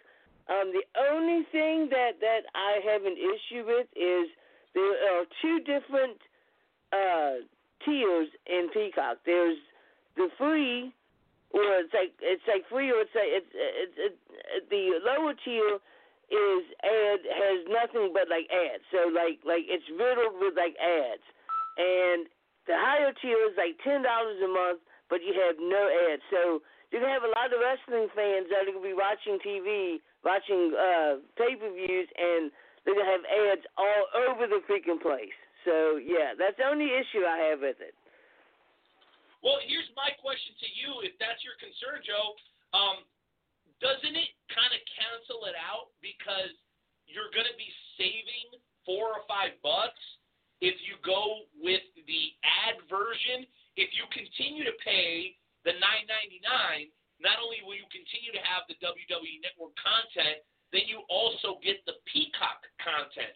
So if everything exactly. stays the same, if everything stays the same, you're still paying nine ninety nine. Is that not enough to to appease you, or do you feel like, hey, if you really oh, want yeah. to get me excited about it, get rid of the ads and give it to me for five dollars? What do you, what do you think? I am definitely definitely excited about it. I I, I think that, that that that it's a good move. Um, you can tell that ESPN is kind of pissed at, uh, about it because they've already started taking off the uh, WWE uh, content off of their uh, stuff. So yeah, their ESPN's kind of pissed about it. yeah, they are kind of pissed about it, and a lot of people are saying that it's it's maybe a little bit of a desperation move because we all heard just a few days ago that NBC Sports uh, is going to be discontinued, and all their content Yes. from there is being distributed throughout other networks. So uh, that was something that I definitely thought was was interesting. And the other thing that I've been thinking about, bro, and it's crazy that we're leading into we're leading into a Royal Rumble pay per view, and we have basically yet to discuss it here on tonight's show. So I'm curious to know, do you have any predictions for the Royal Rumble? Who do you think, or who are you hearing may be making an appearance? Or are there matches already set and on the books that you're excited about? I'm curious, Joe. What are you looking most forward to when it comes to the Royal Rumble? Um, I am actually pretty excited about the Royal Rumble. For for the men's, I'm thinking that it, it's it's either going to be Daniel Bryan or AJ Styles winning the Royal Rumble. For the women, I'm thinking that it's either going to be Bianca Belair or Alexa Bliss. Uh, we already know that uh, that the Fiend's going to make an appearance at the Royal Rumble because everything that happened Monday night. Um, the Kevin Owens match is is going to be freaking awesome because Kevin Owens and Roman Reigns have had this awesome uh, uh, feud build up. The only match I'm not looking forward to is Goldberg because I could care less about Goldberg. Are you still pissed off about that, bro? You Dude, you got all? These different wrestlers that that could be getting this push, and who do you have going up against Drew McIntyre? Goldberg.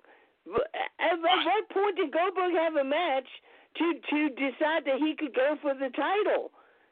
Well, I he mean, just came in and said, "I'm going for for for the title." But I will say this: the one thing What? I'm ahead. glad about this this whole Goldberg thing is last week we got to see our boy Gillberg come on to Raw TV again. Yes, Duane Gill, the big homie, bro. You know we love Duane Gill.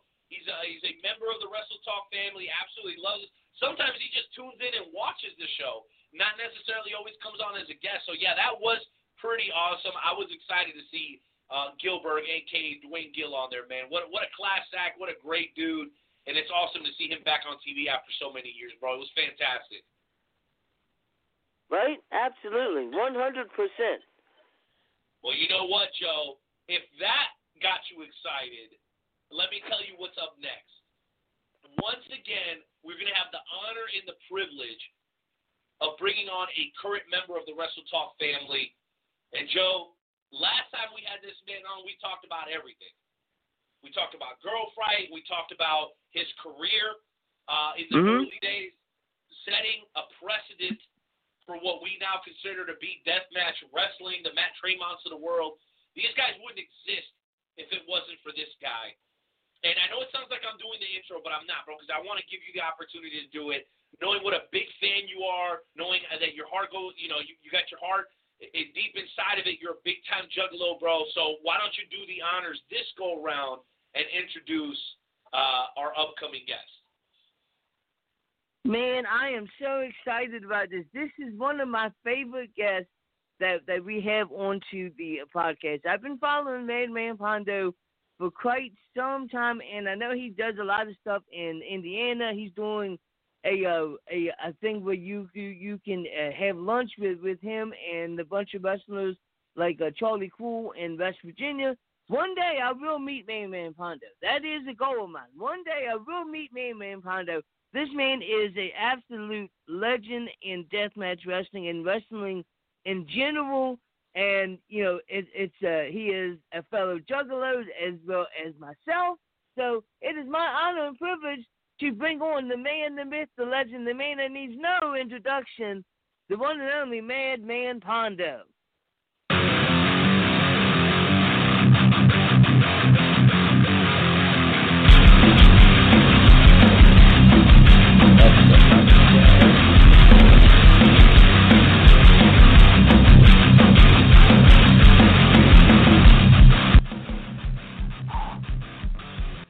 What's up, guys? Can you hear me?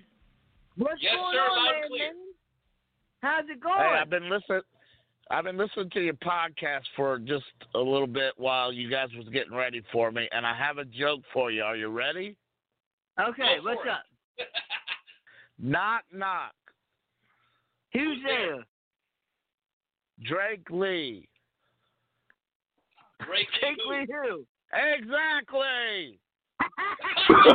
Oh, no, no, no, no.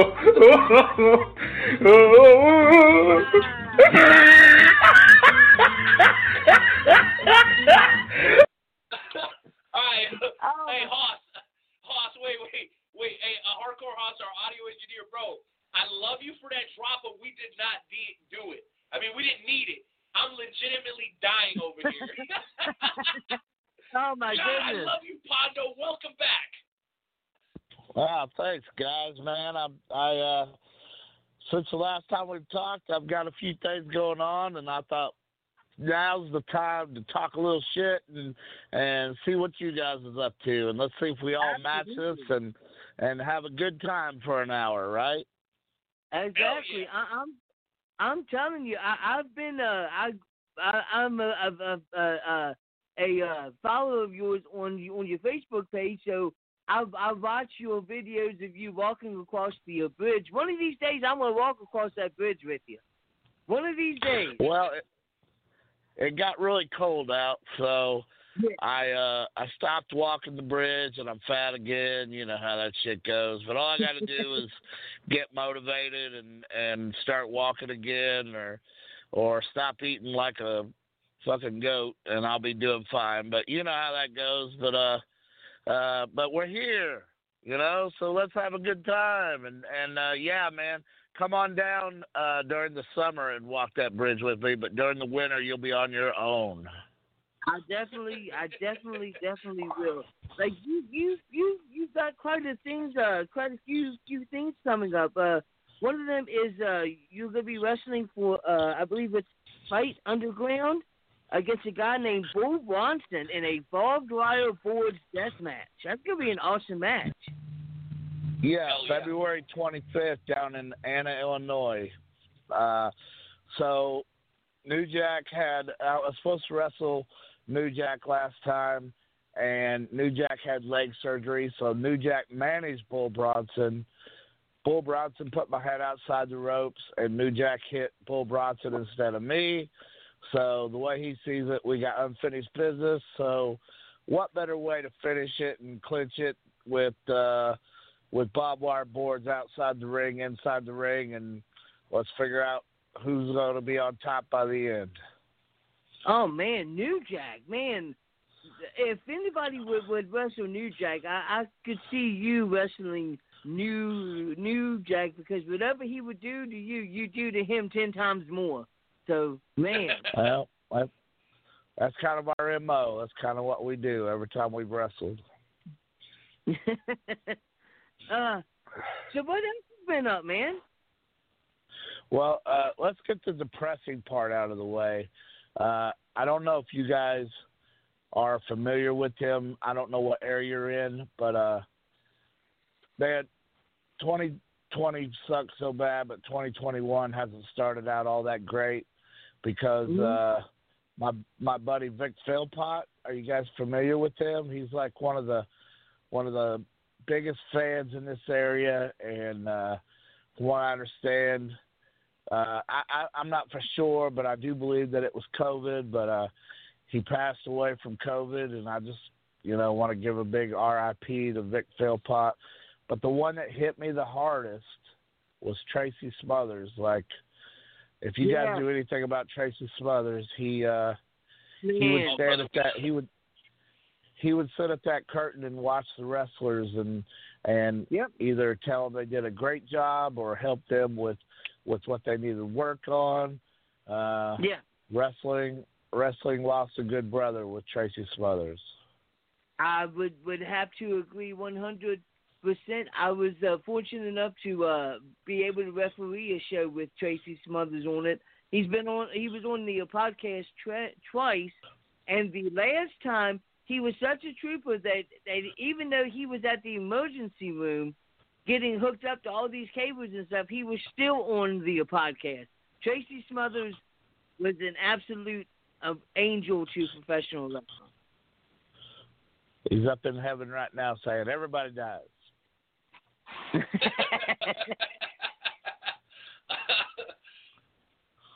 Oh man, goodness. Tracy. Hey, that's a shoe, by the way, too, uh, Pondo. Like, he, we, I, and I told him, I said, brother.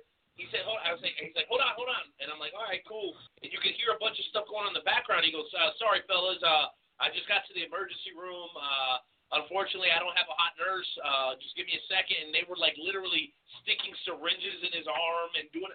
And he didn't give a shit. I said, dude, dude. I said, bro, we'll reschedule. Don't worry about it, bro. He wasn't having it. He's like, nah. He's like, I'm gonna be sitting here for for for hours anyway. He's like, let's let's talk wrestling. That's what made him happy, and so that that's there's no exaggeration of what Joe just said. That's that's a hundred percent shoot. Anything that would take his mind off of it, I'm sure he was willing to do. And wrestling was probably the best thing that that would help him get his mind off of, you know, what was going on in the world. Amen. One hundred percent. Um. So, one of the uh, uh, uh, last questions I, I I wanted to, to ask you before I let Renee ask, ask his questions is there is a, a wrestler in near my area in in Pennsylvania uh, named Mickey Knuckles. I know that that uh, you know a lot about Mickey Knuckles. What are some of your experiences with Mickey Knuckles? Uh, I used to live with Mickey Knuckles, not with Mickey Knuckles, like Mickey Knuckles and her boyfriend, and uh, Mhm. we had this other guy, Jimmy Felcher, and you know we we had we had our own place, and we all- it was just like uh, good times every night, you know. So uh, me and Mickey's pretty close. We've been up and down the roads. we've wrestled each other, we've tagged with each other, uh, we've taken care of each other, but uh, yeah, Mickey Knuckles is pretty solid. Did you say that she's from Pennsylvania though? Oh, that's what I thought that she was. Maybe I was wrong. I was was pretty sure that I, maybe maybe I was thinking of somebody else. Maybe it's Lufisto that's from Pennsylvania. Lufisto's from Canada, but uh, Mickey Knuckles was down here in the Louisville, Kentucky area. Okay, Kentucky. Okay, I was totally wrong. Nightmare Jones was wrong for the first time, Renee. Oh, stop your damn lying, Joe. Once per show. Tell the truth. oh shit. Actually, uh, Joe, I'll take actually, go ahead, Pondo. March twentieth, March twentieth in uh, Taylor, Michigan. Me and Mickey Knuckles is working for TKW, and I'm not sure what she's doing, but I'm in a uh, small deathmatch tournament with seven other guys that day. But I know Mickey's on the show; she's on the flyer as well. So if you're anywhere near Taylor, Michigan, come in and say hello to the both of us. We got some listeners up there in Illinois and uh, Michigan, so we'll make sure the word gets out. And, uh, before I jump in here with my questions, Pondo, uh, I did want to uh, thank one of our wonderful sponsors, uh, UFC Hall of Famer Pat Miletich and Jay Hollywood. They have a series of podcasts, uh, Everything Combat, The Conspiracy Farm. They've been supporters of us for a very, very long time. So shout out to the UFC Hall of Famer Pat Miletich and Jay Hollywood. Make sure you guys uh, give them a uh, give them a listen and tell them the Wrestle Talk podcast sent you. Well, Pondo, I know you've been on before, and I didn't want to hit you with the same old BS like where did you get your start? What was your favorite match? So what I came up with was a little bit of a word association. I'll throw out the name, and you just tell me the first thing that comes to mind. You want to? Are you game? I'm in, man. Let's do it. I want to make sure you want to partake. Let's go ahead and do it. First name, and we've already kind of talked about this a little bit, so we'll start there. Mickey Knuckles. Mickey Knuckles is awesome. Uh, she's a big part of Girl Fight. She helps me out a lot, and no problems with Mickey Knuckles. Five stars. Five stars, Mickey Knuckles. All right. Word association with Madman Pondo. Let's keep going here. What do you think, Pondo, when you hear the name Ian Rotten? That guy, he's a piece of shit, and uh, he is uh, probably um, one of the worst guys to do business with, but is also the guy who gave me my start.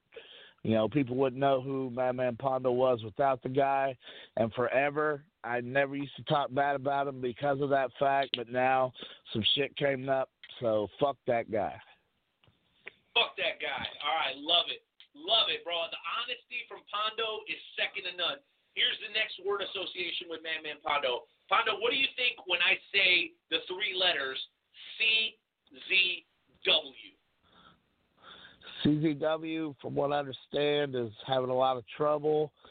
Uh, I mean, they're being they're being overshot by GCW and ICW right now, but uh, I don't know. The I've got no problem with them, and never have I had a problem with them. But something about DJ Hyde and the fans in Philly just don't mesh all that well. Like I said, I've got no problem with DJ Hyde, but I think something there is killing CZW, and and uh, that's a big shame because CZW when I was working there was was with Zandig, hell of a fucking company. The the the fans were always there, and and now I saw a picture of CZW's fans, uh, you know, in the past, not too long ago, but uh, not not the same fans that that used to pack the arenas. So I hope DJ Hyde figures out what he needs to do and get those fans back and keep CZW alive. Absolutely, I think that'd be good and probably best for the pro wrestling community. What do you think, Pondo, when you think of the name Necro Butcher? My brother, we we used to live together as well, and we've been to Japan together. We've been to Mexico together. Uh, when right before the pandemic hit, we was doing a, a huge ass Necro Butcher uh, memorial match. Not memorial. Memorial's after you pass away. What, what am I trying to say? Uh, uh, dedication. I don't know what it is, but uh, Gotcha. we had all we had all these guys set to go, and then damn 2020 and COVID ruined it all. But uh, I'm still keeping uh, contact with Necro. Actually, the last time I saw him, he was the greensman in uh, Dayton, Ohio, for the Dragons, and I went down to a game, and we went out to eat afterwards. But uh, whatever sickness he has right now, get that shit out of there. And uh, you know, that's my brother, man. I, I, I want him to. I want to see him the next ten, twenty years. We all do. We all do, Pondo. Absolutely. And and, and I'm gonna, I'm gonna just because I'm in Kansas City and uh, my my partner Nightmare Jones is over in the Baltimore, Maryland, West Virginia area. I want to try to keep it a little local. So, what do you think, uh, Madman, when you hear the name uh, Pete Madden? What comes to mind when you think I the name? love love Pete Madden. Me and Pete Madden used to be the freaks of nature. I had the stop sign, and he had a he he he's in a band, so I think he was a drummer. I don't know what he was, but he had the sex symbol, which was uh, you know the symbol from a drum, and it had sex on it, real close, real big. And uh, J. Dave Chapman, which was who was the Shriek at the time, was our manager, and we all dressed alike, and and uh, me and Pete both had long hair, so we would do the whole uh, uh, bumblebee thing where uh, one would get in, the other one would get out, and and all that shit. Killer bees, sorry, killer bees. But uh, yeah, I love some Pete Bad Man, and every once in a while we still talk on Facebook. And uh, I'll tell you a funny story about Pete. Uh, I was scheduled to wrestle him one time, and I walked in the arena, and I knew who he was, but I don't guess he knew who my face was. And it was a three way between me, him, and a guy named Manslaughter. And I walked over to Pete and I said, Hey, Pete, how's it going? He kind of looked at me. He's like, I don't know. I said, Hey, Pete, what's up? And he said, Price of rice in China. Is that what you wanted to know? and I was like, I was like, uh, no. So I got back in the in the in the dressing room around manslaughter, and I said, I don't know what's up with this Pete guy, but uh, you know there might be some trouble out there. Next thing I know, five ten minutes later, Pete's coming back and go, Oh my God, I had no idea you was a bad man, Pano. I'm so fucking sorry.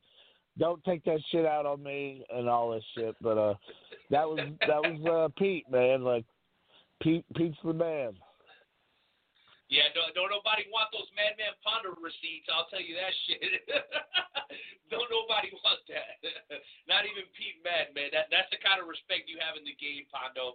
Well, let's keep going because I'm having a lot of fun with this. Uh, all right, next name. Uh, again, keeping it local here to the Midwest.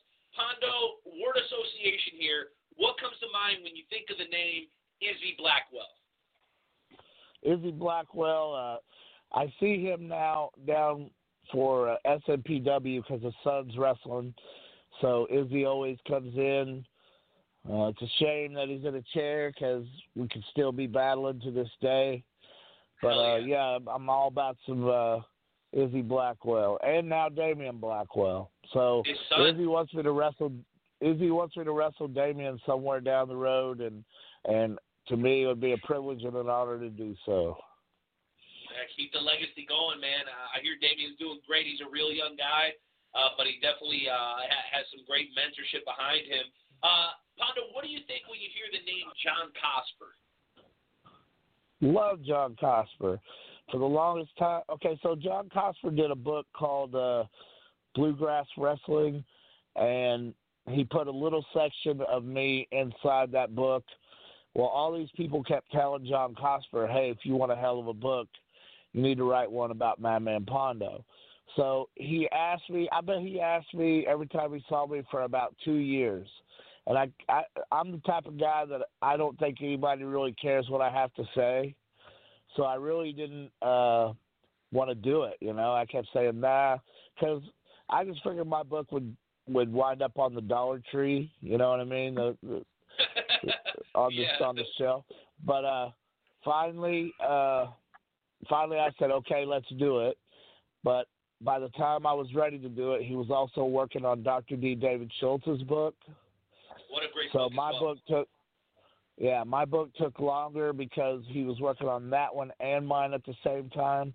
But now it's all put together, and I'm telling you, I've read it, and I know it's about me, but I was entertained while I was reading it. And I don't read books. Like I read The Great Gatsby because high school made me to back in the day, and and of mice and of mice and men. You know, I'm I'm a magazine guy where I got pictures to look at. I'm not no book reader, but I I can read this book and laugh at myself. So I'm hoping people go out there and uh, read the book. If you uh, are interested, it is for sale right now. It's called Memoirs of a Madman. It's for sale right now on Amazon.com, or you can go to EatSleepWrestle.com and talk to John Cosper about giving an autographed copy. There you go, guys. Eat, eatsleepwrestle.com. And by the way, not to correct the guest, but Pondo, I'm sure this this uh, uh you, you won't mind this. Uh, the book that you were mentioning uh, is actually Bluegrass Brawlers, and I'm actually looking at Oh, it I'm myself sorry. because I have your book. Uh, I have The Diaries of a Madman. I have Bluegrass Brawlers, and I also have Louisville's Greatest Show, all written by John Cosper. So if you guys are like me, I still consider myself a novice as far as pro wrestling knowledge. If you want to learn, pick up a couple of John Cosper books. They're entertaining, they're fun, they're informative. That that's that's where you want to go to if you want to get a grasp of, of pro wrestling. Uh, kind of. Ha- have you read my Have you read my book? Have you read my book? Uh, okay, so I got through Bluegrass Brawlers. I'm halfway through Louisville's Greatest Show. Yours is after. So I've got two, one and a half books done, and I still got a, a, a one and a half to go, including yours. So the answer is no, Kind- but it's up on my shelf, kind of and I'll have it done. Kind of saving, uh, kind of saving the best for last. I get you. No, no. Hey, I'm not gonna lie to you. It's just the order I got them in. I'll be honest with you. It was just the order I got them in, and that was it. Hey, if I would have gotten your first, I would have read yours first. But but I'll tell you what, Pondo. Here's what's interesting to me. I am not necessarily a death match wrestling fan. That's definitely more my partner Joe than me. But but when I watch deathmatch wrestling, it has to be done right because otherwise it's just gruesome and nasty and unnecessary. But the way, especially the way that John described your book, it sounds like you kind of converted into a, in an art, and that's where I'm going to go with my last word association. What do you think when you hear the term hardcore or deathmatch wrestling? Do you like those terms? Do you not like those terms? What comes to mind from someone who knows those two terms better than anybody in the business? Those are actually two different matches. Hardcore is chairs, ladders. What what? So a WWE can have a hardcore match because Okay. it's not like it's not like objects that are gonna cut you or supposed to cut you. Of course, some of them times that accidents happen and they do. Death matches, you you know what you're getting yourself into. Your your your your death match is gonna have glass. Your death match is gonna have thumbtacks. Your death match is gonna have a bed of nails. Your death match Barbed is wire. God forbid barbed wire. Your death match is oh my God another bed of pencils. Screw that shit. No more bed of pencils. Oh shit. But um, I'll tell you something about those better pencils, like Jimmy Jimmy Loin out in Philadelphia and uh, Yeah, he's uh, one Neil, of my good and- friends. and not Neil Diamond Cutter. They they uh they was both going to do better pencils, and I called them both on the phone and said, guys, don't do better pencils. Uh, that shit poisoned my body for like six days. Wait, wait, Somehow. well, describe that, Pondo. Pondo, describe that. Is it just a bed of pencils, or what, be be specific? What is that? Uh, it's just like a bed of nails, but it was a whole bunch of number two pencils sharpened. And I took a a, a Death Valley driver. Toby Klein gave me a Death Valley driver on it, which at the time Uh, I'll tell you why I even decided to do it. So it was at a tournament of death at CZW, and I'm sitting in the back watching the guys go over their matches. But they keep looking at this bed of nails, and people keep saying, uh, I, I, "We're not messing with that." Well, then Brain Damage and Necro Butcher was going over their match, and they looked over at that bed of pencils, and Necro looked at that and said, "Fuck that, we're not messing with that." When I saw Necro, the bravest deathmatch guy that I know in this business, say, "No, we're not messing with that," I told myself that's how I'm going to be remembered. I'm going to be remembered by going through that bed of pencils. So, of course, I did, and uh, three things they remember about that tournament of death: Necro winning it, Nick Gage getting caught on fire, and they remember me going through that bed of pencils. Here's the problem with that, though. Uh, I couldn't like my body was shutting down on me and dysfunctioning for six days. That those uh, whatever's inside those pencils somehow got into my bloodstream and and messed me up for six days. So Mm. I I tell everybody, don't mess with them bed of pencils. Those those are just the most excruciating pieces of shit I ever worked with. Wow. Mm. All right. Well, you heard it. You heard it from the the subject matter expert himself. And, and Joe, I know uh, we're getting close to the end of the time here, and I want to throw it back to you for any final questions before we get into the game show challenge. But Yeah. I would be remiss if I didn't ask you about this, Pondo. Last time you came on, you had quite a bit to say about one individual person, and I'm wondering if things have gotten any better, if they're worse, and that is the one and only Sarah Logan. And I remember the theme of that previous interview was like, fuck Sarah Logan. Now, I remember you saying that over and over and over and over and over again. So, are you guys in a better place now? Are you still in the same place, or you just not give a shit at this point? Uh, we're I, uh, basically I don't give a shit, but no, uh, she she does so many interviews and never mentions my name. Uh, me, my mom, and another friend of ours named Waffle helped her get her plane ticket because she was broke as fuck. So the three of us brought her her helped buy her her plane ticket to Japan. She gave Waffle the the third party in that money for for the ticket that she bought a long time ago. Never even mentions me or my mom. Never once. She wrecked my grandpa's car. She never mentions my grandpa once. You know, and here's the thing about it.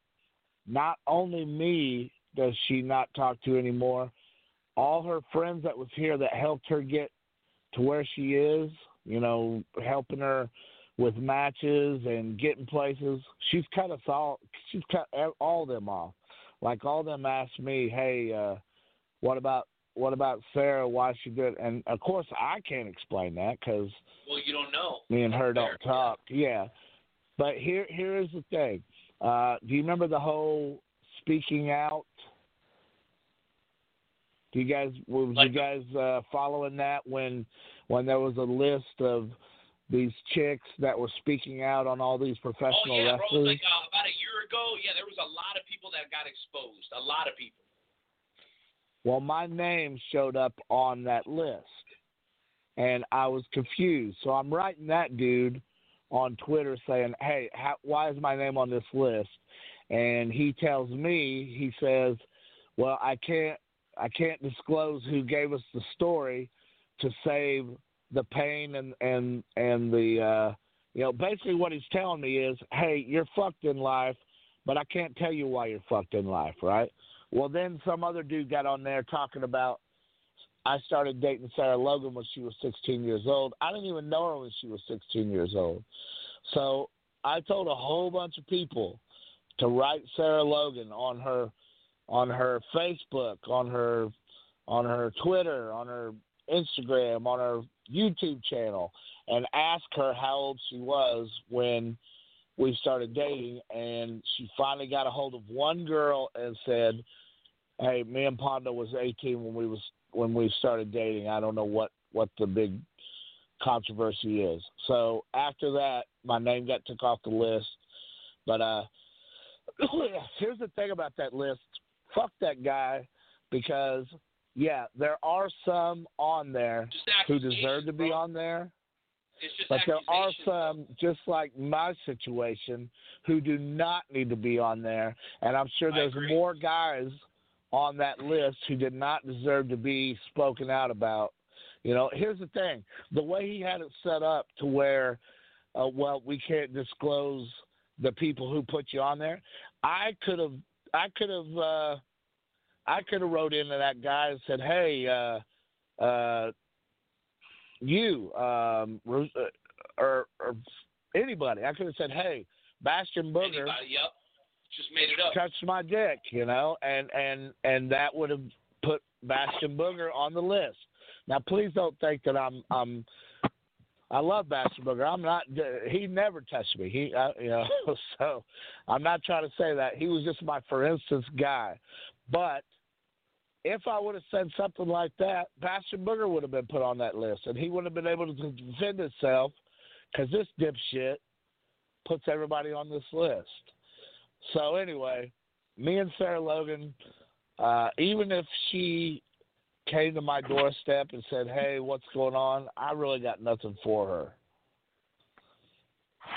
Well, well, that that's unfortunate, and, and the reason I asked Pondo is because you've helped a lot of people in their careers, and I'm sure there's always those people that are ungrateful and, and don't really show the respect that they need to, and, and that's why we love having you on the show. Number one, because you're a real motherfucker. You always tell it how it is. We know we're always going to get it straight from you, just like great legends like Tracy Smothers that we've had on the show.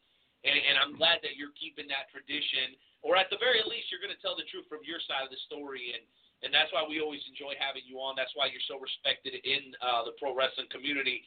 Joe, I want to throw it back over to you for any final thoughts and questions because I know we do have to get into the game show challenge before we close out episode 330 of the Wrestle Talk podcast. I do. I I do. I I have one more uh uh, uh question. Um, so on January thirtieth, you're taking part in uh something that that's actually pretty cool. Uh, it's a wrestling show that starts on my birthday, January 29th at eight o'clock, and it ends on January 30th at 8 o'clock. So it's a 24 hour wrestling show. And on that show, you're getting to wrestle another hardcore guy by the name of uh, Jeff Cannonball. Can you tell us about this show? A lot of people are very excited about this match because mine and Jeff Cannonball uh, styles are a lot similar with the comedy and the death match put in there. So a lot of people are looking forward to that. And I think the main of that is going to be Schlak versus Orin Veidt. And Mhm. I think the opening match is going to be Homicide versus Low Life Louie. So Yeah. that hour out of the 24 hours, uh, I'm hoping people, you know, it's at midnight, so surely a lot of people will uh, will tune in on that. But the big part about that, the big part about this is Guinness Book of World Records is coming, and uh, they're gonna, you know, put the put the event in the book. So your boy Madman Pondo will now be put in the Guinness Book of World Records. Nice. Let's go! That is awesome. And- before you get to that game show, uh, then so that's on Saturday. Uh, that's on well, kind of Saturday. It's like Friday, midnight Saturday. But uh, then on that Sunday, I heard you saying something about this, Joe. Uh, in Charleston, West Virginia, in a restaurant called the Squared Circle Burger. It's like a wrestling themed restaurant. mhm. I will be there at 11 o'clock with the Deathmatch Samurai, Akira, Charlie Cruel, Duke the Nuke, and Ref Lucy. But the reason that we're going there at 11, and I went ahead and asked her if I could bust this out on your guys' podcast. So this is the first place that's going to hear it. Nice. They are making. They Hey, wait, are wait, time out, making. time out. Pondo, Pondo, Pondo. We want to Okay. make it even Yeah. more special. We're going to make it even more special. Hardcore Hoss, hit the breaking news drop, baby. It's worth it right now. Hit it.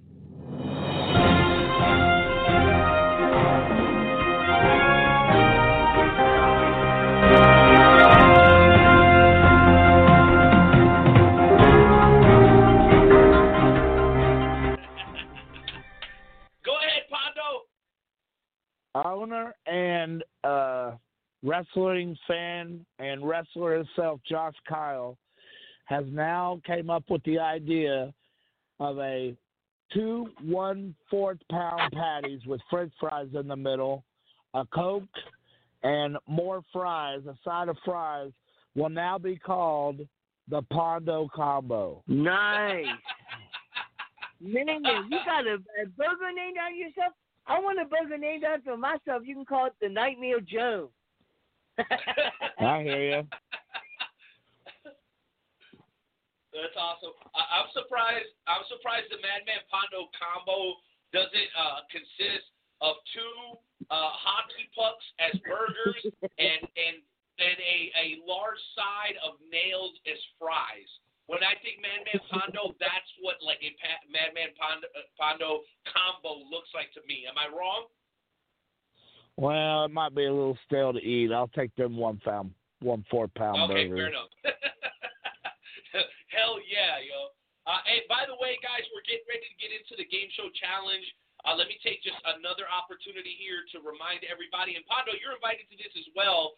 This Sunday during the Royal Rumble, we're going to be hosting a Wrestle Talk podcast slash FWWC Royal Rumble watch party. We're going to be drinking, we're going to be smoking, we're going to be chilling, we're going to be talking about pro wrestling while the Royal Rumble's going on. When those boring ass matches come on that nobody wants to see, you'll be in the Skype call. It's 100% free. We're going to be we're going to be giving away prizes every hour of the show. We'll have four different guests throughout the show. Like I said, it's 100% free. Join us.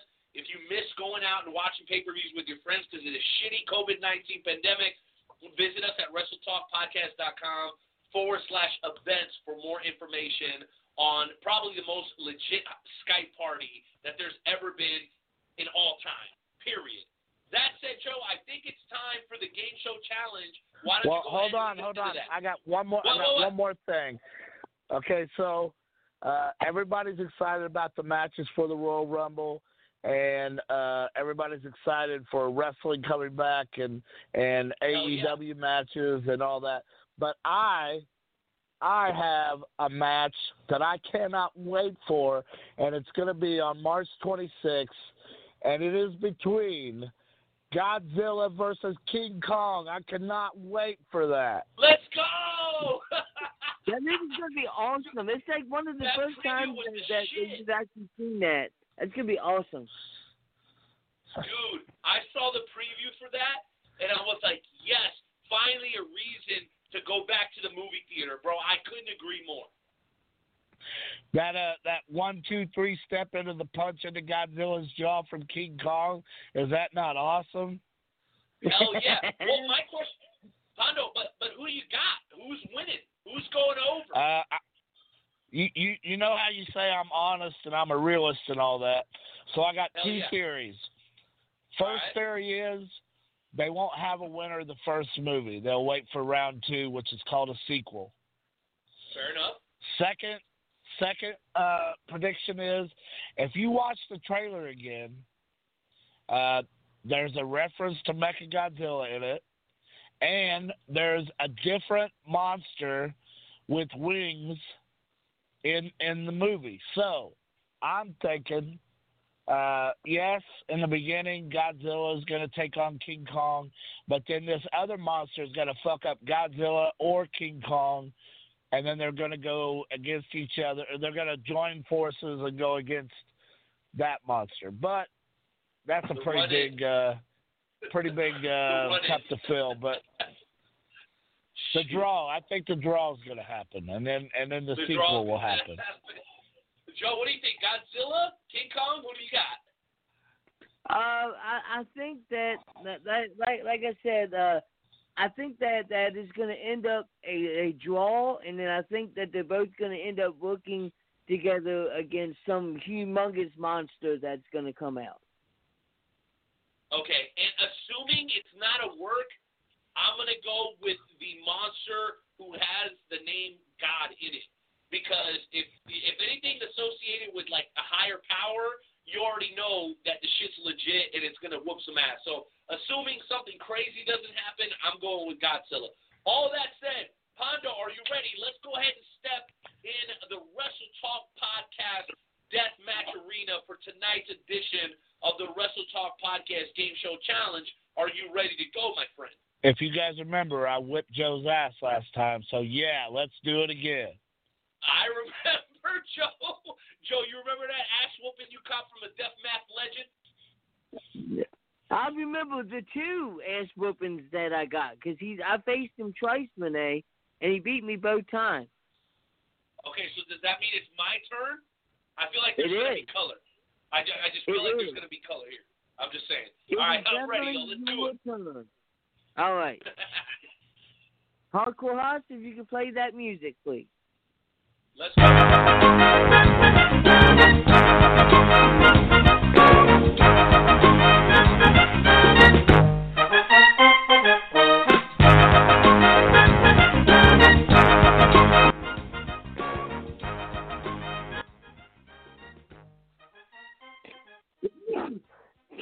oh, bless me. Welcome to this week's uh, installment of the world famous Wrestle Talk Podcast Game Show Challenge. Tonight's contest is scheduled for the best two out of three falls. Our contestants are the world renowned Madman Pondo and the Night Owl, Renee Martinez. In a few moments, I will ask you three questions about a particular professional wrestling topic. Whenever you think you know the answer, just shout out your answer. The first person to win two falls will win tonight's game show challenge. As we know, this Sunday we'll begin the road to WrestleMania with the WWE Royal Rumble. Tonight's podcast game show cha- challenge category is entitled The Least. I will give you information about three famous wrestlers who won the Royal Rumble with the least number of eliminations. When you think you know who I'm oh, talking shit. about, just shout out your answer. All right. So, for in, for just and giggles, here's uh, a, a alternate question so that we can can figure out how this is going to go. In 1999, this person won the Royal Rumble by eliminating one man. He entered the match at number two and eliminated his nemesis and number one entrant Stone Cold Steve Austin to win the match. The This gentleman also this gentleman also tore both of his quads walking down to the ring during a wrestling match. Vince McMahon. Vince McMahon is correct. You Mayman Ponder would have gotten the first point. So that's how it, it's going to go. Madman Pondo, are you ready? I guess so. Night Owl, Let's you go, ready? baby. All right, Let's here you it. go. Question question number one. This woman won the Royal Rumble by eliminating only two wrestlers, Nia Jax and Charlotte Flair. Many wrestling fans are wondering if she will make her return to WWE this Sunday at Becky the Royal Lynch. Rumble. Becky Lynch is correct. Madman Pondo has the first point of the game show. I'm telling you, Renee. I'm telling you. Don't sleep on Madman Pondo. Question number two. This WWE Hall of Famer also won the Royal Rumble by eliminating only two wrestlers, Chris Jericho and John Cena. If you watched Monday Night Raw this week, he was announced as he would be returning from a tricep injury and attempt to win Edge. this year's Edge. Ed, Ed Copeland. which is correct. Uh oh. So the Night Owl has won. Madman Pondo has won. It all comes down to this question right here. Question number three. This wrestler won the Royal Rumble by only eliminating one person, Roman Reigns. Many wrestling fans have been wondering if he will ever continue to have problems with Edge or Bray Wyatt this Sunday. Randy at- Orton. Randy Orton. Randy Orton is correct. We're going to Thank take you, a look you. at the, at the the tape, and Thank you, it thank sounds you, thank you. The the the officials are looking at the uh, tape, and they're saying that Madman Pondo got the first. Madman Pondo is What? the winner of tonight's Wrestle Talk Podcast. DJ Khaled. Yeah. All I do is win, win, win, no matter what. Got money on my mind, I can never get enough. And every time I step up in the building, everybody hands go up. And they stay there, and they say yeah. And It, it was a close one. It was a close one, but congratulations, Madman Pondo, for winning the podcast challenge once again, sir. Are you ever Well, gonna all I gotta say, all I gotta say is the best man always wins. I don't know. That's oh right. my gosh. Listen, listen, we need to run the tape back. My man Billy Simmons from XWE can confirm. I said it first. I I said it first. Somebody needs to go back. You know what? It's fine. It's fine. Listen, I know I everybody. Everybody everybody on the Facebook Live is making fun of me, and and that's fine because none of you guys have ever got a chance to step in the ring with a deathmatch legend. I stepped in the ring with a deathmatch legend and survived it, and none of you can say that. Not Drake Lee, not that that not that little that little weasel, the maestro, not even you, Nightmare Jones. I got to go one on one with Madman Pondo, and I held my own, unlike your sorry ass. I got Jim. Check the tape. Drake Lee who? Oh, shut up. That's right. Oh That's God. right.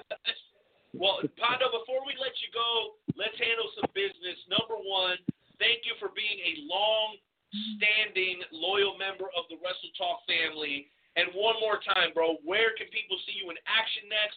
And how can they follow you on social media, your website, and all that important stuff? Go ahead. Well, uh, there's something big getting ready to happen.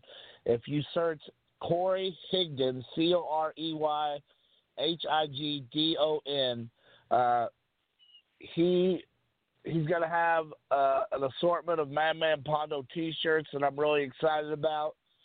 So you you can always uh, hit that guy up about those.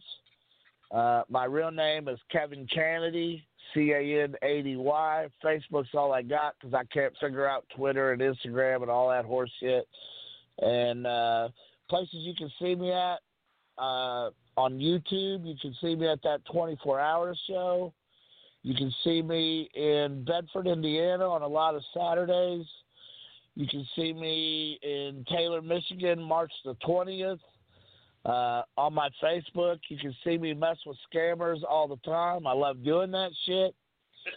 and uh, and that's about all that comes to mind. That's Oh, good uh, shit right February there. tw- February 25th in uh, Anna, Illinois for Underground. Uh, me versus Bull Bronson. Um, uh, fuck, uh, uh, barbed wire boards. And you said that I help a lot of people. Right now, I'm helping out. Uh, me and Duke the Nuke are doing a team called Team No Respect because we respect no respect. Um, helping out Ref Lucy. Uh, I think that's all I had on my list here. Let me go over it. Scammers, the book, 24 hour shows, Squared Circle Burger, Big Vic, Tracy Smothers, Corey Higdon, Death. Oh, Death Hour podcast tomorrow at 9 p.m. I don't know if I can put over another podcast, but fuck it, I Fuck just yeah, you did. can. Hell Um, yeah. Podcast, uh, podcast love. No worries here. uh, Bull Bronson, uh, Michigan. Oh, Danny D'Amato, D'Amato, however you say that, but I'll just skip that and save that for another time. Uh, Team No Respect, Girl Fight, and PPW. I, uh, this year, I was voted Feud of the Year, Match of the Year, uh, Most Hated Wrestler, and I worked really hard to do that, and I'm pretty proud of that bullshit. So that's about all I got, but that was my list.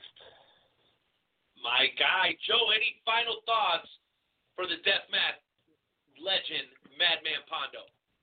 Man, I've been a follower of yours for years. Uh, you know, watching your your stuff from from uh, Japan, from new, from uh, comments on wrestling. You know, uh, I'd have to say one of my favorite matches is when you were involved in some matches with uh, Jun Kasai, the uh, Crazy Monkey. That dude's freaking uh, insane. Renee, if you haven't looked him up, you gotta look up Jun Ka- Ka- Kasai.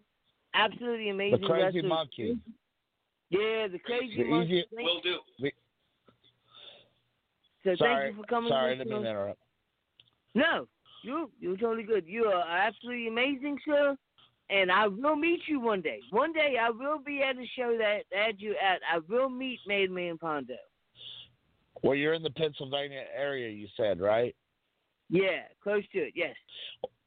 Uh, H2O is bringing me in to finally give the matchup of Madman Pondo versus Low Life Louie coming 2021. So come out and check me out there. Okay, that's in the New Jersey area, so that's only like a couple hours away. So I could probably make that drive.